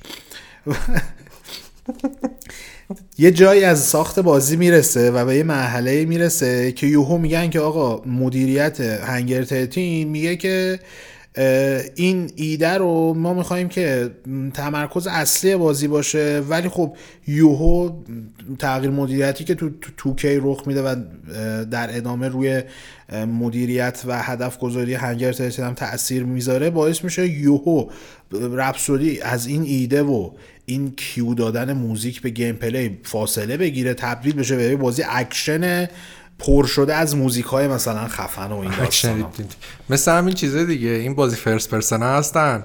roguelike ن آره بر پایه موسیقی. ریتمیک تورن و آره. اینا. این هم یه همچین ماجرایی براش اتفاق میفته به جای اینکه بازی تو برلین باشه می‌برن بازی رو سان فرانسیسکو. روی سان فرانسیسکو دارن. می‌برن سان فرانسیسکو و به جای اینکه نقشش جاسوس باشه نقشش یه چیزی تو مایه super hero میشه قهرمان میشه. ایده و concept ی هم که مطرح میشه اینه که از موزیک به عنوان اسلحه استفاده کنن. از کجا به کجا؟ خودکار تو یک اسلحه هست اینجا موزیک اسلحه هست یعنی من نمی‌دونم واقعا چجوری به این مسئله رسیدن. گفتن که این یکی از اعضای سازنده گفته که می‌شده این موزیک این تاثیر رو روی شخصیت اصلی میذاشته که این قدرت موسیقی رو بگیرن و چنلش کنن توی افکت های عجیب و غریب توی جریان بازی. واقعا کجاشون در آوردن اینا رو؟ یا اینکه مثلا یه نف... چون اینا رو من رو می‌خونم واقعا باورم نمیشه. و می‌خوام اشتباه نگم. از رو دارم نگاه می‌کنم. یکی دیگه از اعضایی که رو...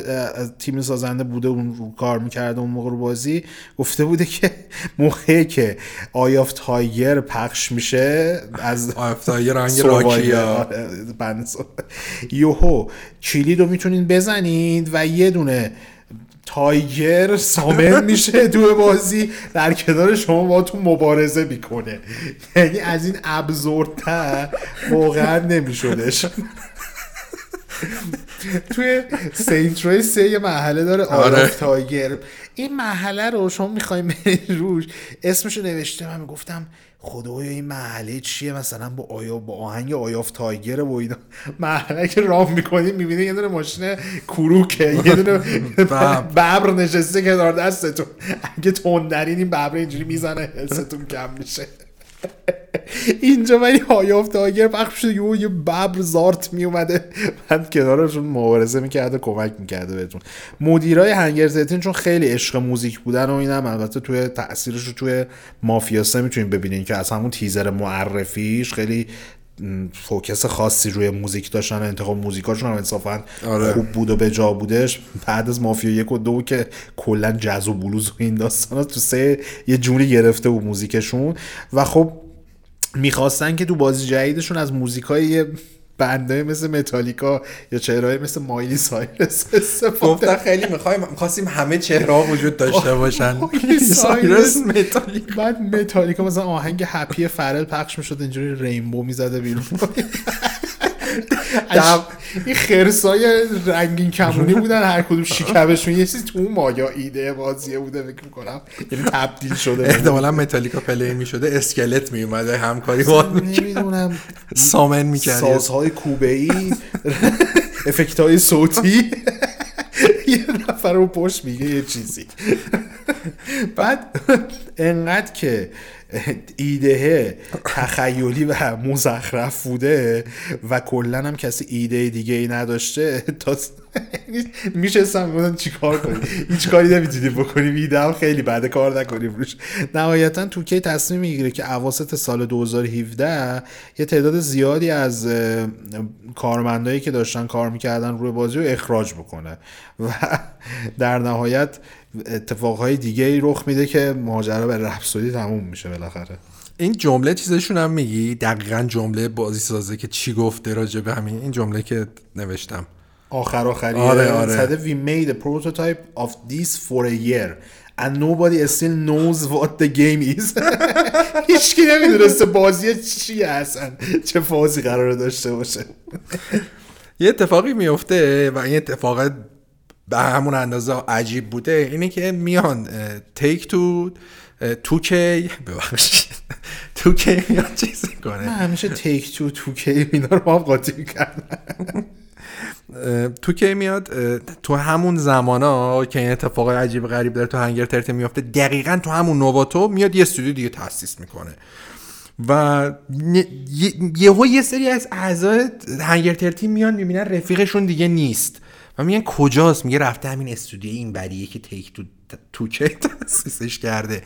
و یه اتفاق داره میافته و خیلی براشون عجیبه که چجوریه که استودیویی که مثلا استودیو خار مادر ماست برادر ماست میاد از خود ما آدم جمع می‌کنه.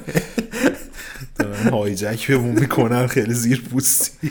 و نکتهش اینه که تنها چیزی که می‌دونن اینایی که تو هنگر ترتیم موندن و حتی افرادی که رفتن اونجا استخدام شدن حال چه رفیقشون چه نبودن هیچکی نمیگه راجع به این پروژه و هیچکی نمیگه این پروژه چیه که اینقدر سکرت بازی دارن سرش در میارن. تنها چیزی که معلوم می‌دونی که اسم رمزش پارک سایت بوده. پارک سایت بوده یه استودیو دقیقا به نزدیک همون شعبه اصلی هنگر ترتین تو نواتو و اینجا دارن روی یک بازی کار می‌کنن که از تیم ما هم آدم بردن. حالا این بازی چی بوده؟ بایوشاک 4 مثل این روی کرده چیزای ساندویجی های تهرانه. چهار نفر انجام میشن چهار تا رستوران عین هم کنار هم دیگه می‌زنن با هم دیگه مثلا رقابت می‌کنن مشتری جذب شه. اینا مثلا رفتن یه هدکوارتر اصلی هم مال بابا آره است مثلا کباب ترکی هنگر ترتینو دارین حالا کباب ترکیه. جدیدم تو سان فرانسیسکو سر کوچه همون بزنین. برای خودمون شلوغ کنیم جمع. یا برای یه دونه کباب ترکیه مثلا کره خوری بذار سئول هست. نمیده و از هنگ... آره از هنگر ترتین خیلی شاکی میشن سر این قضیه که آقا چرا نمیگید به ما؟ مثلا چه اتفاقی داره میفته؟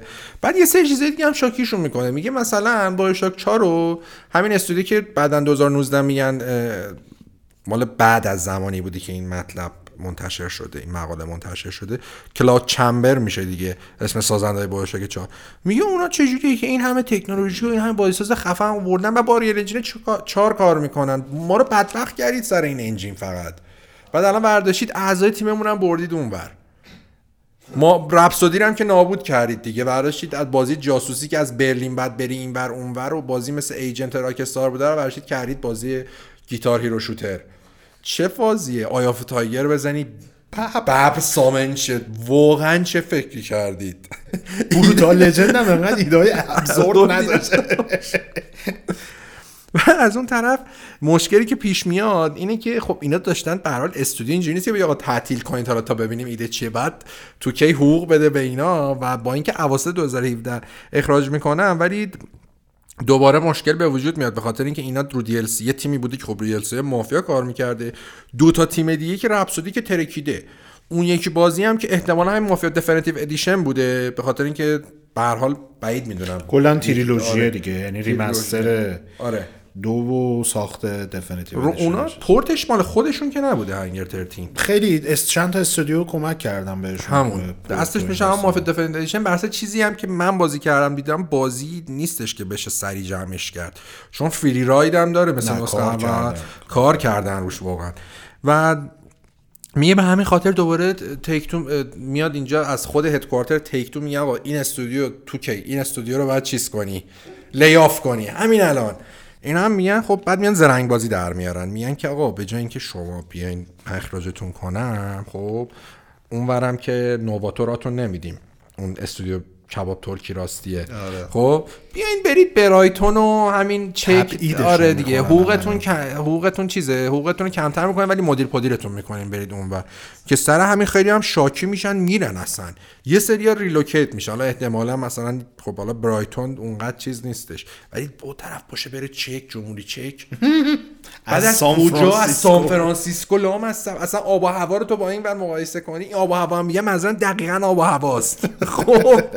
چه کشور همه دپرس میشن اونجا اصلا همیشه ابریه اینجا مثلا. مرکز آره. تکنولوژی دنیا پا شدن. دقیقا از مرکز تکنولوژی دنیا پاشن برن چک. یه سری هم رفتن دیگه تبعید شدن آره، عملاً. تبعید شدن. و میگه که خب با اینکه یه سری از یه کارمندی برمیگره میگه این کاملا چیز بوده. کاملا ماجرایی که بوده اینه که ماجرای مالی بوده. اینا نمی‌خواستن. خیلی چیز عجیبی هم نیست. این همه استودیو بودن بردن منتها اونا شرف داشتن بردن کانادا. بردن آره، کبک بردن. مونترال. برداشتی یه رو بره چک. این دوره ای که الان میگم دیگه دوز بعد 2017 2017 تو کی چک مرج میشه. یعنی دقیقا همون دو- دور اول لیافایی که انجام میدن این استودیو مرج میشن و از اون طرف اینا هم ریلوکیتشون می‌کنن دیگه. یه شایعه هم بوده که اینا داشتن روی بازی کار می‌کردن. March 2000 March 2020 یه خبر میاد که دارن روی IP جدید کار می‌کنن. ولی قدیمم یه خبر اومده که اینا داشتن روی بازی کار می‌کردن. بازی live service co-op با هم Avengers چیه؟ دقیقا Avengers دقیقا مثل همین GaaS. آره نه GaaS یشو می‌خواستم بگم. دقیقا مثل Avengers و این یکی بازی بتمن بتمن و Suicide و همه با همه چی دیگه. ویدیو آره game به شکل کلی. آره. پول بده لباس بخر. دقیقا. ولی خب در نهایت با مافیا Definitive Edition رو می‌سازند و به نظرم حداقل از دمش گرم از چیز خیلی بهتره. از این بازی live service GaaS.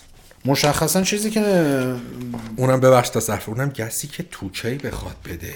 2K به بازی ورزشی رحم نمی‌کنه. تبدیل به کازینوش اون آره. ایده کازی... لاس وگاس رو توی ام بی ای 2 کی پیاده کردن. کازینوهاش رو ساختن اون تو میری اون تو گمبل می‌کنی. وضعیت خرابیه. مافیا یک ریمیک شاید بشه گفت ردمشنی بود برای آره. اینا دیگه. چون اون زور اولیه رو که کلا در مسیر اشتباهی زده بودن. حالا هر چقدر فروش داشتش ولی خب هدف گذاری طرفدار و انتظاری که داشتن اصلا برآورده نشده بودش. یعنی همجوری مافیا دو برای طرفدار سرسخت مافیا ناامید کننده بود تا حدودی. مافیا سه که کلا تیر خلاص بود دیگه. من خودم شخصا فکر نمی کردم که چه آینده ای داشته باشه درست حسابی. Definitive Edition مافیا دو هم که فاجعه بشریه. بازی 2010 رو کنسول مثلا PS4 Pro نمی‌تونه frame rate بده 15 فریم اجرا میشه خیلی وضعیتش خرابه. ولی خب یه ذره گرافیکش خوب. دفینیتیو ادیشن مافیا به خصوص چیزی که رو کنسول دارن تحویلت میدن نشون میده کاملا زیر همه انجینه رو بالاخره گرفتن. و غلبه کردن بر اون مسئله که داره. حداقل مشخص ترجمه شده کامل. سر در میارن از همه چیز از لحاظ فنی شبش خیلی خوب لحاظ فنی گیر داره همچنان بازیه ها ولی کلا کوالیتی تصویری که داره به تو میده چه شب چه روز روزش هم خیلی خوبه. و به نظر میاد که حداقل در این زمینه دیگه مشکلی نخواهند داشت در ادامه کار. باز موضوعی که میشه بهش اشاره کردش و مقدار واکاویش کرد اینه که هنوز شخصا من این عقیده رو دارن که اینا تو گیم پلی نتونستن اونجوری که باید و شاید. حالا یه مقدارش میشه انداخت تقصیر این که خب remake نمیشه خیلی که چیزاش رو هم زد و تغییر دادش و بعد یه مقداری حداقل وفادار بمونه. و از اون طرف خب یه سری هم اشتباهایی که خودشون مشخصا مرتکبش میشن. و البته production value ی که بعض جایی یه مقدار غش می‌کنه تو بازی به خصوص زمین انیمیشن ها می‌بینی مافیا دوه یا مافیا سه مثلا در میلی کامبتاش کاملا میلی معلومه از مافیا سه بدتره نه می‌خواستم بگم این که نه. ریسکین بعد آره، مافیا آره، سه. بیشترین سر تیک دانای تیک دانای خیلی. بروتاله. این خیلی بده. ولی تو این یعنی خودت می‌تونی بگی بروتال باشه یا بروتال نباشه. این اصلا بدون چاقو تیک دان می‌زنه خیلی چیزه. یا مثلا مصنوعیه. رانندگی بازی دقیقا همون رانندگی مافیا سه. حالا ماشیناش عوض شدن. نه نه اون فیزیک فیزیک قشنگ فیزیک funny طوره. funny برین داره کلا فیزیک بازی توی زمان رانندگی اینجا منتقل شده. با این حال به تو مخی رانندگیش تو مخی مافیا سه نیستش. یه ذره به نظر من از نیمه بازی که رد میشی ماشینا بهتر میشن جواب میده. shooting بازی فاجعه است. یعنی باید یه فکری بکنین با بازی بعدشون هم با همین shooting اگه shooting داره باشه بسازن رسما یه قابل قبول نیستش. چون خیلی بعد فوت shooting برای بازی که سال 2020 داره میاد. و دقیقا مثل مافیا که باگای عجیب غریب تو AI داشت اینجا هم همون جوریه. و کلا تخیلی سیستم. حالا به واسطه اینکه remake اینجا تلاشی هم برای پویا کردن دنیای بازی نکردن چون تو هم free ride ش هم تو فقط یه سری side quest ریز داره. یه سری جزئیات خیلی خفن داره. چی مثلا؟ مثلا چیزه؟ چی میگن؟ داشتم یه دونه از این ویدیوها می‌دیدم که خودم حقیقتا شاید چون فری راید نرفتم خیلیشو ندیده بودم. مثلا موقعی که به هر انمی شلیک می‌کنی مثلا به پلیس شلیک کنی قبل از که بمیره یه انگشت چیز بهت نشون میده. این اینو که شنید آره. آره. نه من می چی منظورمه. مثلا تو اسپایدرمن هم که بازی می‌کنی همینجور وایسی نگاه کنی دنیاش به نظر خیلی زنده و پویا میاد. ولی هیچ کاری با دنیای نمی‌تونی بکنی. یعنی تو هیچ interaction ی نداری خب؟ این برای مافیا یک و مافیا دو به نظر من اصلا مشکل نیست. برای اینکه اون دوتا بازی بازی های داستان محوری که ساختارشون کاملا عین ساختار بازی خطی single player داستانیه. فقط اومدن این فضا سازی رو ایجاد کردن و open world ش کردن که تو این traversal های بینش هم بالاخره یک بخشی از gameplay و level design رو تشکیل میده دیگه. و اینا مافیا یک به خصوص یک بازی کاملا داستانیه.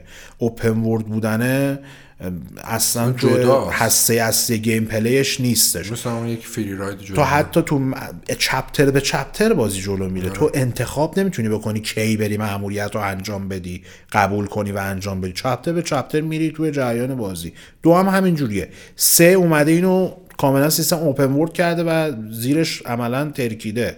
نتونست درست پیاده بکنه. تعاملی باز تو به اون شکل مناسب نداری داری با دنیات ولی نداری. این هم چون remake میگه آقا okay. remake rem remake. remake میپذیریم این ضعف و, و این حالا ضعف هم نگیم بهش این ساختار خاص gameplay و ولی اگه بخوام رو پروژه بعدی کار بکنم با توجه به اینکه دیگه عام- عامه جامعه gamer ها نمیپذیرن چنین بازی و طلب یک دنیای قابل تعامل دارن و یه فکر اساسی برای world simulation شون رو اینا بکنن. چون اینجوری آره، زیر یه خمه کارو بگیرن نابود میشن. آره. حداقل خوبیش اینه که تو یه سری جنبه ها واقعا خوب ظاهر شدن. توی سری جنبه هم خیلی بد ظاهر شدن. این تیراندازش هم گفتی واقعا تیراندازش با ریوالور و کلت رو اعصابه. سلاح کمریاش واقعا بده شاتگانش خوبه. بده. تامیگانش باز خیلی بهتر شاتگانش خوبه. شاتگانش رو من دوست دارم. ولی تامیگانش هم باز یادمون راحت رفت. میشه تیراندازی بگیم کلا بازی خصاصت داره در زمین گلوله. آره. یعنی من هم گلوله، هم بازی چیز. درگیر گلوله پیدا کردن و گرینید و اینا. چیزم اصلا نمیده کوکتل مولوتوف کوکتل مولوتوف اگه می‌داد بازی خیلی بهتر می‌شد جایی حالا درسته راحت تر می‌شد ولی می...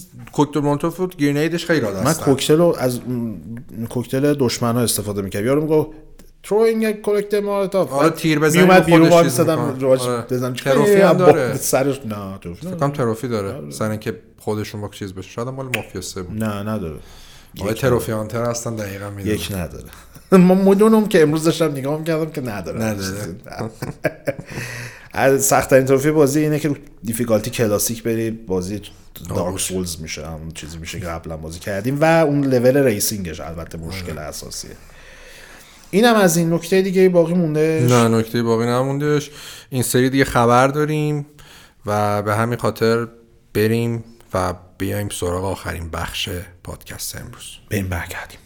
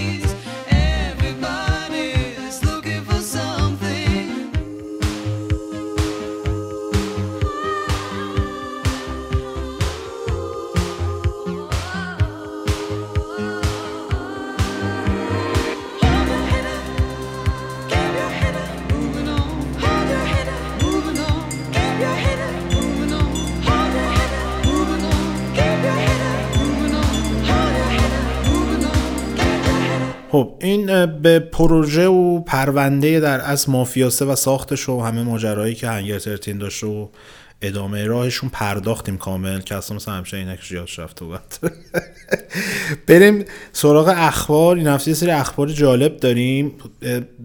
دو هفته پیش یا یه ذره بیشتر خبری اومد که استودیو سی دی پراجکت رد برخلاف چیزی که گفته و ما کرانچ نخواهیم داشت.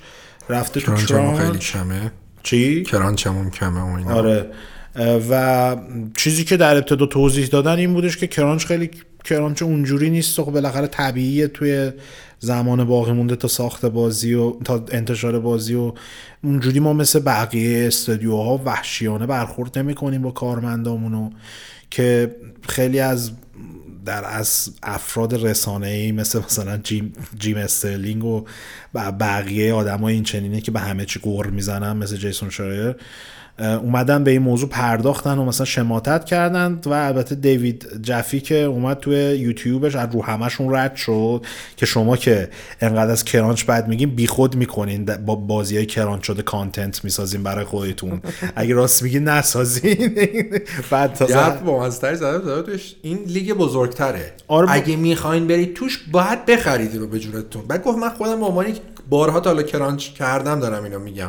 همینه بهاشو باید بپردازید اون کلا بازی گنده ساختن این بها رو داره. امروزی که ما داریم ضبط می‌کنیم یه سری گزارش های جدید شرایر تو بلومبرگ منتشر کرده که میگه که یه کاربری تو ردیت مدعی شده که از اعضای سابق CD Projekt Red بوده و اعلام کرده که crunch ی که الان تازه بحثش مطرح شده از ماه می 2019 بدون هیچ وقفه شروع شده و حتی توی جوان 2019 یه جوری بوده که کارمندان مجبور بودن که آخر هفته سر کار برن روزی 16 ساعت کار بکنن و این برای بخشای حتی از قبل جوان 2019 همچین وضعیتی داشته. از طرف دیگه خودش گفته که مکالمه های تلفنی که با یه سری افراد داشته که به قول خودش موثق هستن و اطلاعات دارن در این زمینه بهشون گفته که اون نفرهایی که باشون صحبت کرده گفتن که سایپاین 2077 برای تکمیل شدن نیاز به 4 5 ماه دیگه کرانچ داره. و خود این اعضای است- استودیو متعجب شدن که چجوری مدیرا اعلام کردن که مراحل ساخت بازی به پایان رسیده. و از اون عجیبتر گفتن که الان که سازنده دارن رو به روز ثانیه اولیه کار می‌کنن این مسئله همچنان مطرحه و این یهو اگه بازی بیاد و در به داغون باشه و نیاز داشته باشه به تغییرات اساسی و بروزرسانی اساسی اصلا عجیب نیستش. و بعد ببینیم تا زمان عرضه چه سرنوشتی برای سایبرپانک 2077 رخ میده. چیز عجیب غریبیه. الان یهو اومدن گفتن 4 5 ماه دیگه کرانچ تازه لازم داره. نه develop عادی و اصولی. نمی‌دونم واقعا چه اتفاقی میفته بعد ببینیم که چه سرنوشتی برای ماجرا در انتظارشون هستش. خبر در رابطه با استودیو Ruffian Games ه. آره استودیو Ruffian Games راکستار بعد از سالها فکر کنم اگه از 2008 که راکستار New England رو خرید ما اسمش راکستار New England نبود Mad Doc Software اگه اشتباه نکنم بود. دیگه هیچ استودیوی نخریده بود استودیو تاسیس کرده بود ولی نخریده بود. کنم راکستار ایندیا بوده مثلا اون تاسیس کرده اون وسط. اومده اینا رو خریده و تغییر نام هم داده استودیو. و نکته جالب اینه که با توجه به اینکه چند تا نکته مهم در مورد این دیولپر وجود داره. اول اینکه با اینکه از نظر کیفیت تنها بازی که خودشون کامل ساختن کرکدان دوه توی خیلی زمان کمی هم ساختن کرکدان دو اصلا در سطح اندازه یکش نبود. خیلی ازش انتقاد شد. مثلا که بازی کلا اصلا فازش یه چیزی زامبی مامبی شده بود. بازی دیگه کار کردن رو ساخت کرکدان سه کمک کردن چون دیولپر از اونجا سامو دیجیتال بوده ولی خیلی استودیوی دیگه از جمله رافین گیمز رو ساخت بازی همکاری داشتن. ببخشید. و رو چیز هم کار کردن. رو پورت روی سری کارت و پورت ها و additional development های Halo Master Chief Collection و از اون طرف این به وجود میاد که خب با توجه به این هم تو زمینه پورت و کار کردن روی محتوای اضافه تبهر دارن هم ساخت بازی open world احتمالی زیاده که الان اضافه شدن مثلا رو قسمت جدید GTA مثلا پورت یه نسخه GTA کار کنن و از این منظر به نظرم خبر مهمیه به خاطر اینکه الان خب راکستار دیگه خیلی استودیو داره و از این منظر جالبه نکته هم که باید بهش اشاره بکنیم اینه که کلا استودیو. آره. الان شد راکستار داندی کلا استودیو زیر مجموعه راکستار از بعد از جی تی ای یعنی از زمان جی تی ساخت جی تی 5 همه ارتشی روی بازی کار می‌کنن و دیگه اون فاز بازی های چند تا بسازیم و اینا مطرح نیستش. در نتیجه اینکه حالا مثلا کیفیت ساخت بازی های رافیان گیمز چه جوری بوده و در چه سطحی بوده مثلا خیلی از استودیوهایی که راکستار خریده استودیوی top ی لزوما نبودن. ولی خب وقتی میان زیر مجموعه راکستار میشن حالا من سن دیگو و نورث و اینا کار ندارم که اونا اصلا از کیفیتی نیاز نیست در صحبت کنم ولی خیلی استودیویی که راکستار خریده استودیوی نبودن که لزوما استودیوی بهتری کنی باشن. همون. نیروی کاری رو می‌خواد که یک حالا برای از دید Ruffian Games خریدن Ruffian Games خب این نکته مثبت و این مزیت هم داشته که خب اینا تجربه ساخت بازی open world دارن. دیگه کلا شیش نمی‌زنن که الان بخوام بیان رو بازی open world راکستار کار بکنن و کمک کنن به ساختش. در گزینه خوبی براشون به شمار میره و این هم باید بگیم که اصلا خریده توسط Take-Two انجام نشده دیگه. خود راکستار اینو. این خیلی بامزه است کلا. تیک تو عملا میگن تیک تو مثلا خریده ولی راکستار چیز می‌کنه اصلا کلا میاد زیر مجموعه. راکستار میشه و اسمش هم تغییر نام میده اصلا استودیو چیز نداره. تنها استدیوی بازی سازیه که انقدر گردن کلفته که حتی به ناشرش هم جواب پس نمیده. خودش هر کاری می‌خواد می‌کنه و هر جوری می‌خواد بازی رو می‌سازه و فقط پوله رو می‌گیره. نکته جالبش هم اینه که با راکستار نورف که مقر اصلی با بازی گنده راکستاره چیزن دیگه توی کشورن. آره. آره جفتشون اسکاتلندی هم و از این منظر خیلی جالبه. خبر بعدی در رابطه با کال اف دیوتی مودرن وارفیر هرچند الان روزهای واپسین به انتشار بلک آپس کولد وار رو داریم سپری می‌کنیم اما ماجراهای مودرن وارفیر تمومی نداره. با اینکه خب Warzone ش بخش جداشه و همچنان به فعالیت خودش هم ادامه خواهد داد و بحث هستش که map ش nuke می‌خوره بعد از انتشار Cold War عوض میشه کلا. چیزی فراتر از season مثل chapter فورتنایت عوض میشه. حجمش هنوز م... چیز حاشیه سازه بعد از آپدیت آخری که season 6 فکر کنم الان شروع شد. حجم بازی روی PC رسید به 250 گیگابایت و خبرایی هم که کار کردن در این راسته گفتن که دیگه Modern Warfare روی SSD 250 گیگی جا نمیشه. چیز غریبیه. با World of Warcraft هم انقدر حجمش نیستش که این انقدر حجمش زیاد شده. خب رو کنسول این option وجود داشتش که بیاین شما مثلا sing... pack های single player یا co-op ش رو نصب نکنید حجمش بیاد یه مقدار پایین تر صد و خورده گیگ میشه فکر کنم.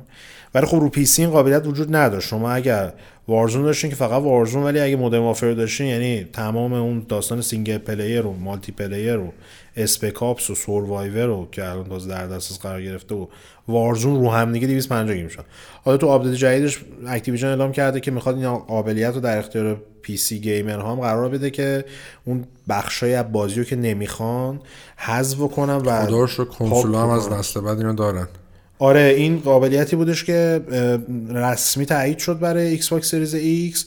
ولی خب سونی هم بارها همون زمانی که داشت ما خبر اومد که چند وقت بعدش خبر اومد. بعد چون خبر مایکروسافت خبر منتشر کرد خیلی خبر ترکوند هم یه منتشر کرد یعنی مصاحبه کردن باشون. گفتن که آره part های مختلف رو شما مثلا می‌تونید حذف کنید.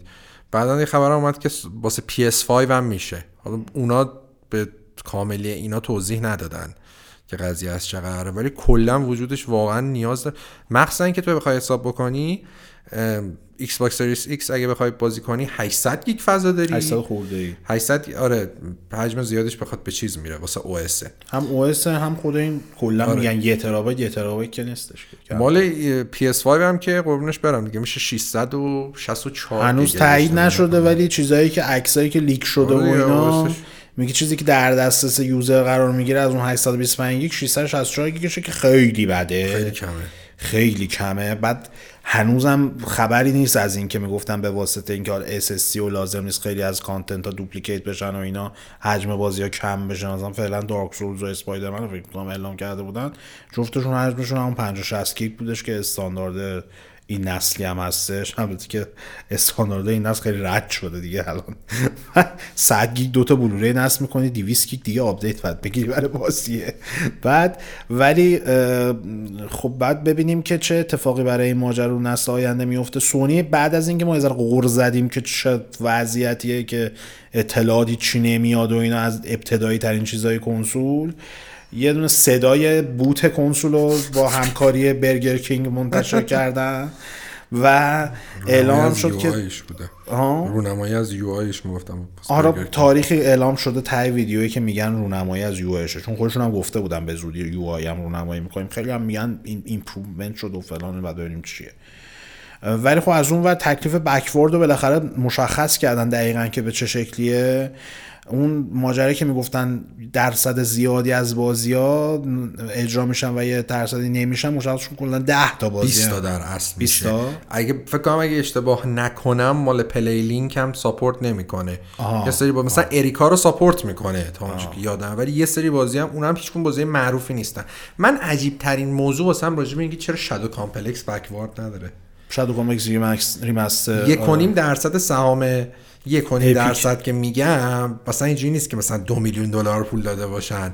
یه مبلغ زیادی دادن فکر کنم 250 میلیون دلار پول دادن یک و درصد سهام Epic مال سونی آقا. چی چی Shadow Complex این چیز نمیشه backward نیست خیلی عجیبه. نکته هم که داره اینکه John Linneman از چیز از DF گفته بود که مثلا برای منم سواله بعدا بعد تست کنیم ببینیم چرا اینا اجرا نمیشن روی PS5 ده تا بازی فقط. خیلی چیز افرو عجیب. دو که عجیب نیست همون موقع سازنده دیسپن شده اصلا دیگه نمی‌خوان. و از اون طرف خب اعلام هم شدش که بازی ها به شکل بهبود یافته ای قرار اجرا بشن روی PS5 یه سریاشو که خب اگر مثلا فریم ریتش آنلاک باشه خود کنسول پوشش می‌کنه به 60 میرسونه. یه سری دیگه هم گفتن خب خود سازنده ها بعد بیان. و اگه می‌خوان تغییری و اجازه بدن صحبت راجع به مثلا اجرا God of 4K 60 فریم میشه که بازی کرد. آره چون مال مثلا Ghost of Tsushima ش ولی فقط فکر کنم 60 فریم گفتن خب نکته که وجود داره اینه که این امکانه به شما اجازه میده که resolution که همون resolution ی که بوده frame rate اگه mode ی داره بازی که frame rate توش unlock ه یعنی جا داره بالا بره اون باعث میشه که به 60 برسونتش خود backward بازی. حالا سازنده ها مثلا می‌تونن بیان یه patch بدن مثلا بکننش 4K native مثلا 60 فریم. یا حالا هر جوری که اجرا بشه. هنوز کاملا برای همه بازی ها مشخص نیست که چه بلایی سرشون میاد. ولی خب اون frame unlock و اون این داستان ها به قوت خودش باقی خواهد بودش و این امکانو داره. با این حال برای Xbox در این زمینه خیلی سیستم بهتریه.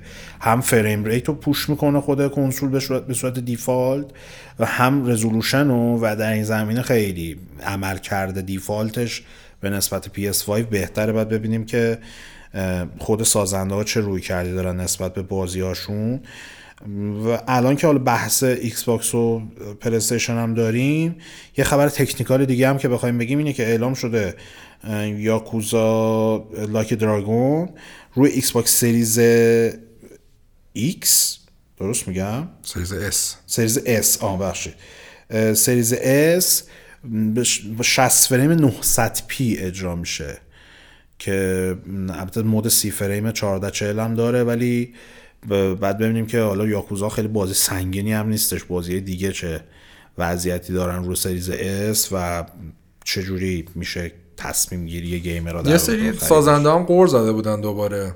نسبت به قدرت Series آره. S David Cage بود که بعد شد بهش می‌گفتن داوود قفس. قفس. دیوید کیج گفته بودش فکر کنم طراح چیزی یکم غر زده بود multiplayer Call of Duty یکم غر زده بود. اینا اومده بودن غر زده بودن. ایده مشکل اصلیش اینه که میگه چیزن دیگه. این که مثلا بخوایم ما اگه یه چیزی مثلا بسازیم کف کفش بعد این باشه و خیلی چیزا رو نمی‌تونیم استفاده کنیم ایرادی بود که بهش گرفتن. چند تا سازنده دیگه هم قبلا ازش این ایراد گرفته بودن. حالا این باز تو طول نسل معلوم میشه. این اولین بازیه که مشخص شده. بعد ببینیم در طول نسل چه چه اتفاقی میافته. دقیقا. و البته Aaron Greenberg هم که اومده گفته با وجود Xbox Game Pass اصلا قیمت بازی های نسل آینده اهمیتی دارند که برای مایکروسافت و Xbox حرف کاملا منطقی آره. یعنی اینکه حالا بقیه کمپانی ها چجوری می‌خوان تصمیم بقیه ناشرا منظورمونه. چجوری می‌خوان تصمیم بگیرن؟ بازیاشون رو چجوری می‌خوان تو گیم پس بدن؟ یا جداگونه چه قیمتی می‌خوان بدن؟ با چقدر تاخیر بازی رو رو گیم پس می‌ذارن و این داستان ها همه ملاکه و مسئله است ولی خب کلا در رابطه با خود مایکروسافت عملا اینکه بازیش مثلا 70 دلار باشه 80 دلار باشه یا 60 دلار باشه وقتی Game Pass هستش منطقی نیستش. اون کسی که- premium ش کن که 50 دلار بود. چون کسی که کلا Xbox می‌گیره الان خیلی عجیب بد باشه که Game Pass نگیره. آره واقعا. و حالا اصلا چه اهمیتی داره که قیمت بازیاشون چند دلاره و به چه شکلیه؟ حرف هم جالبی زده. به این خاطر که واقعا خب Game Pass یه چیزی که یه بار دیگه هم گفتم سونی سونی رو مجبور کرد که واسه PS دکمه دانلود بذاره. خب و به نظرم سرویسی که خیلی این اه، قدرتمندتر از حتی نسل قبلی ظاهر میشه. بر 15 میلیون user داره و از اون طرف هم به واسطه اینکه Xbox X خیلی سخت افزار قدرتمندی داره قطعا مخاطبای بیشتری نسل جذب می‌کنه به خودش. آره.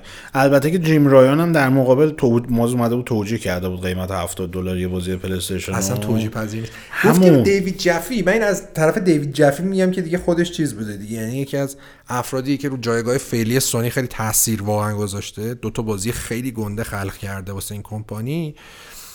دقیقا مثلا داشت می‌گفت. من می‌گفتم مثلا من Destruction AllStars رو می‌بینم واسه چی این بازی بعد 70 دلار باشه؟ اصلا همه چی واقعا واسه چی؟ بعد اون 70 دلار باشه؟ واقعا سیسش نمی‌خوره به بازی 70 چون یه سری. بازی ها تو میگی آقا دیگه ته تهش توجیه داره دیگه. میگه قیمت رفته بالا مثلا.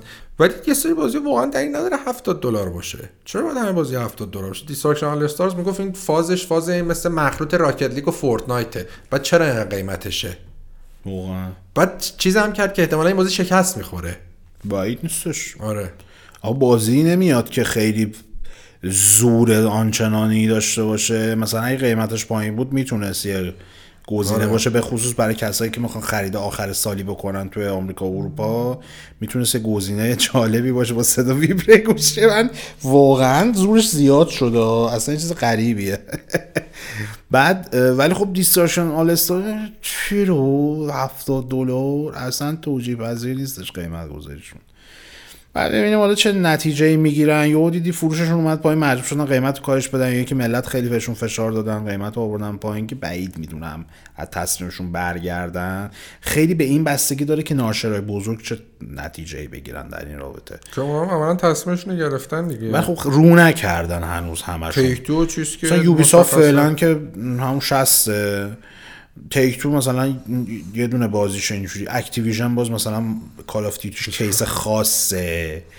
بعید می‌دونم ولی بازی دیگه زیر 70 بدم بعد ببینیم که چه اتفاقی میفته نهایتا که در ابتدای صحبت یه مقدار به فیفا 21 پرداختیم. یه خبر دیگه هم اومد که چارت انگلیس اومدش. اطلاعاتی که به ما میده اینه که خب چون چارت انگلیس همیشه شامل فروش دیجیتال نمیشه بعدا میان یه دونه دیجیتالیش هم جداگونه میان ارائه می‌کنن. چارت فیزیکیش و جدول فروش فیزیکیش فیفا 21 تونست رو هفته اول انتشارش اول بشه و نکته که بهش اشاره بکنیم اینه که بزرگترین فروش سال بریتانیا هم تو هفته اول رقم زدش ولی یه آما داره یه آمای بزرگ داره. اونم اینه که فروشش نصف فروش فیزیکیش فعلا حالا می‌دونیم. نسبت به فیفا 20 42 درصد کاهش داشته. 42 درصد؟ آره. یعنی خودش چون من نگاهم کردم الان که تو یه بار دیگه با تعجب گفتی مجبورم که یه بار دیگه برم نگاه بکنم. ولی 42 درصد من داشتم دیدم که حالا یه بخشش رو خب میشه گذاشت روی این که علاقه بیشتر پیدا کردن یوزرها هر مثل هر سال به خرید کرونا خب دیجیتالی. هم آره اینم اینم می‌تونه اینم من توجه نکرده بودم. ولی خب کلا 42 درصد خیلی آمار قابل توجهی آره 42 درصد افت داشته. بازی دومی هم که تو جدول بوده خب بازی دوباره ای ای بوده استار وارز اسکوادرانز بوده. که نسبت به هفته دوم هفته اولش 55 درصد کاهش فروش داشته. بعدش هم کرش بوده که اونم باز 58 درصد کاهش فروش نسبت به هفته قبلش داشته. دیگه بقیه جدول چیزای روتین هم ماینکرافت و ماریو کارت و نمی‌دونم.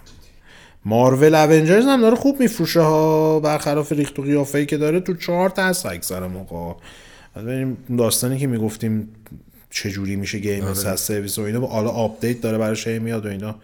و ببینیم نهایتا چه اتفاقی براش میفته.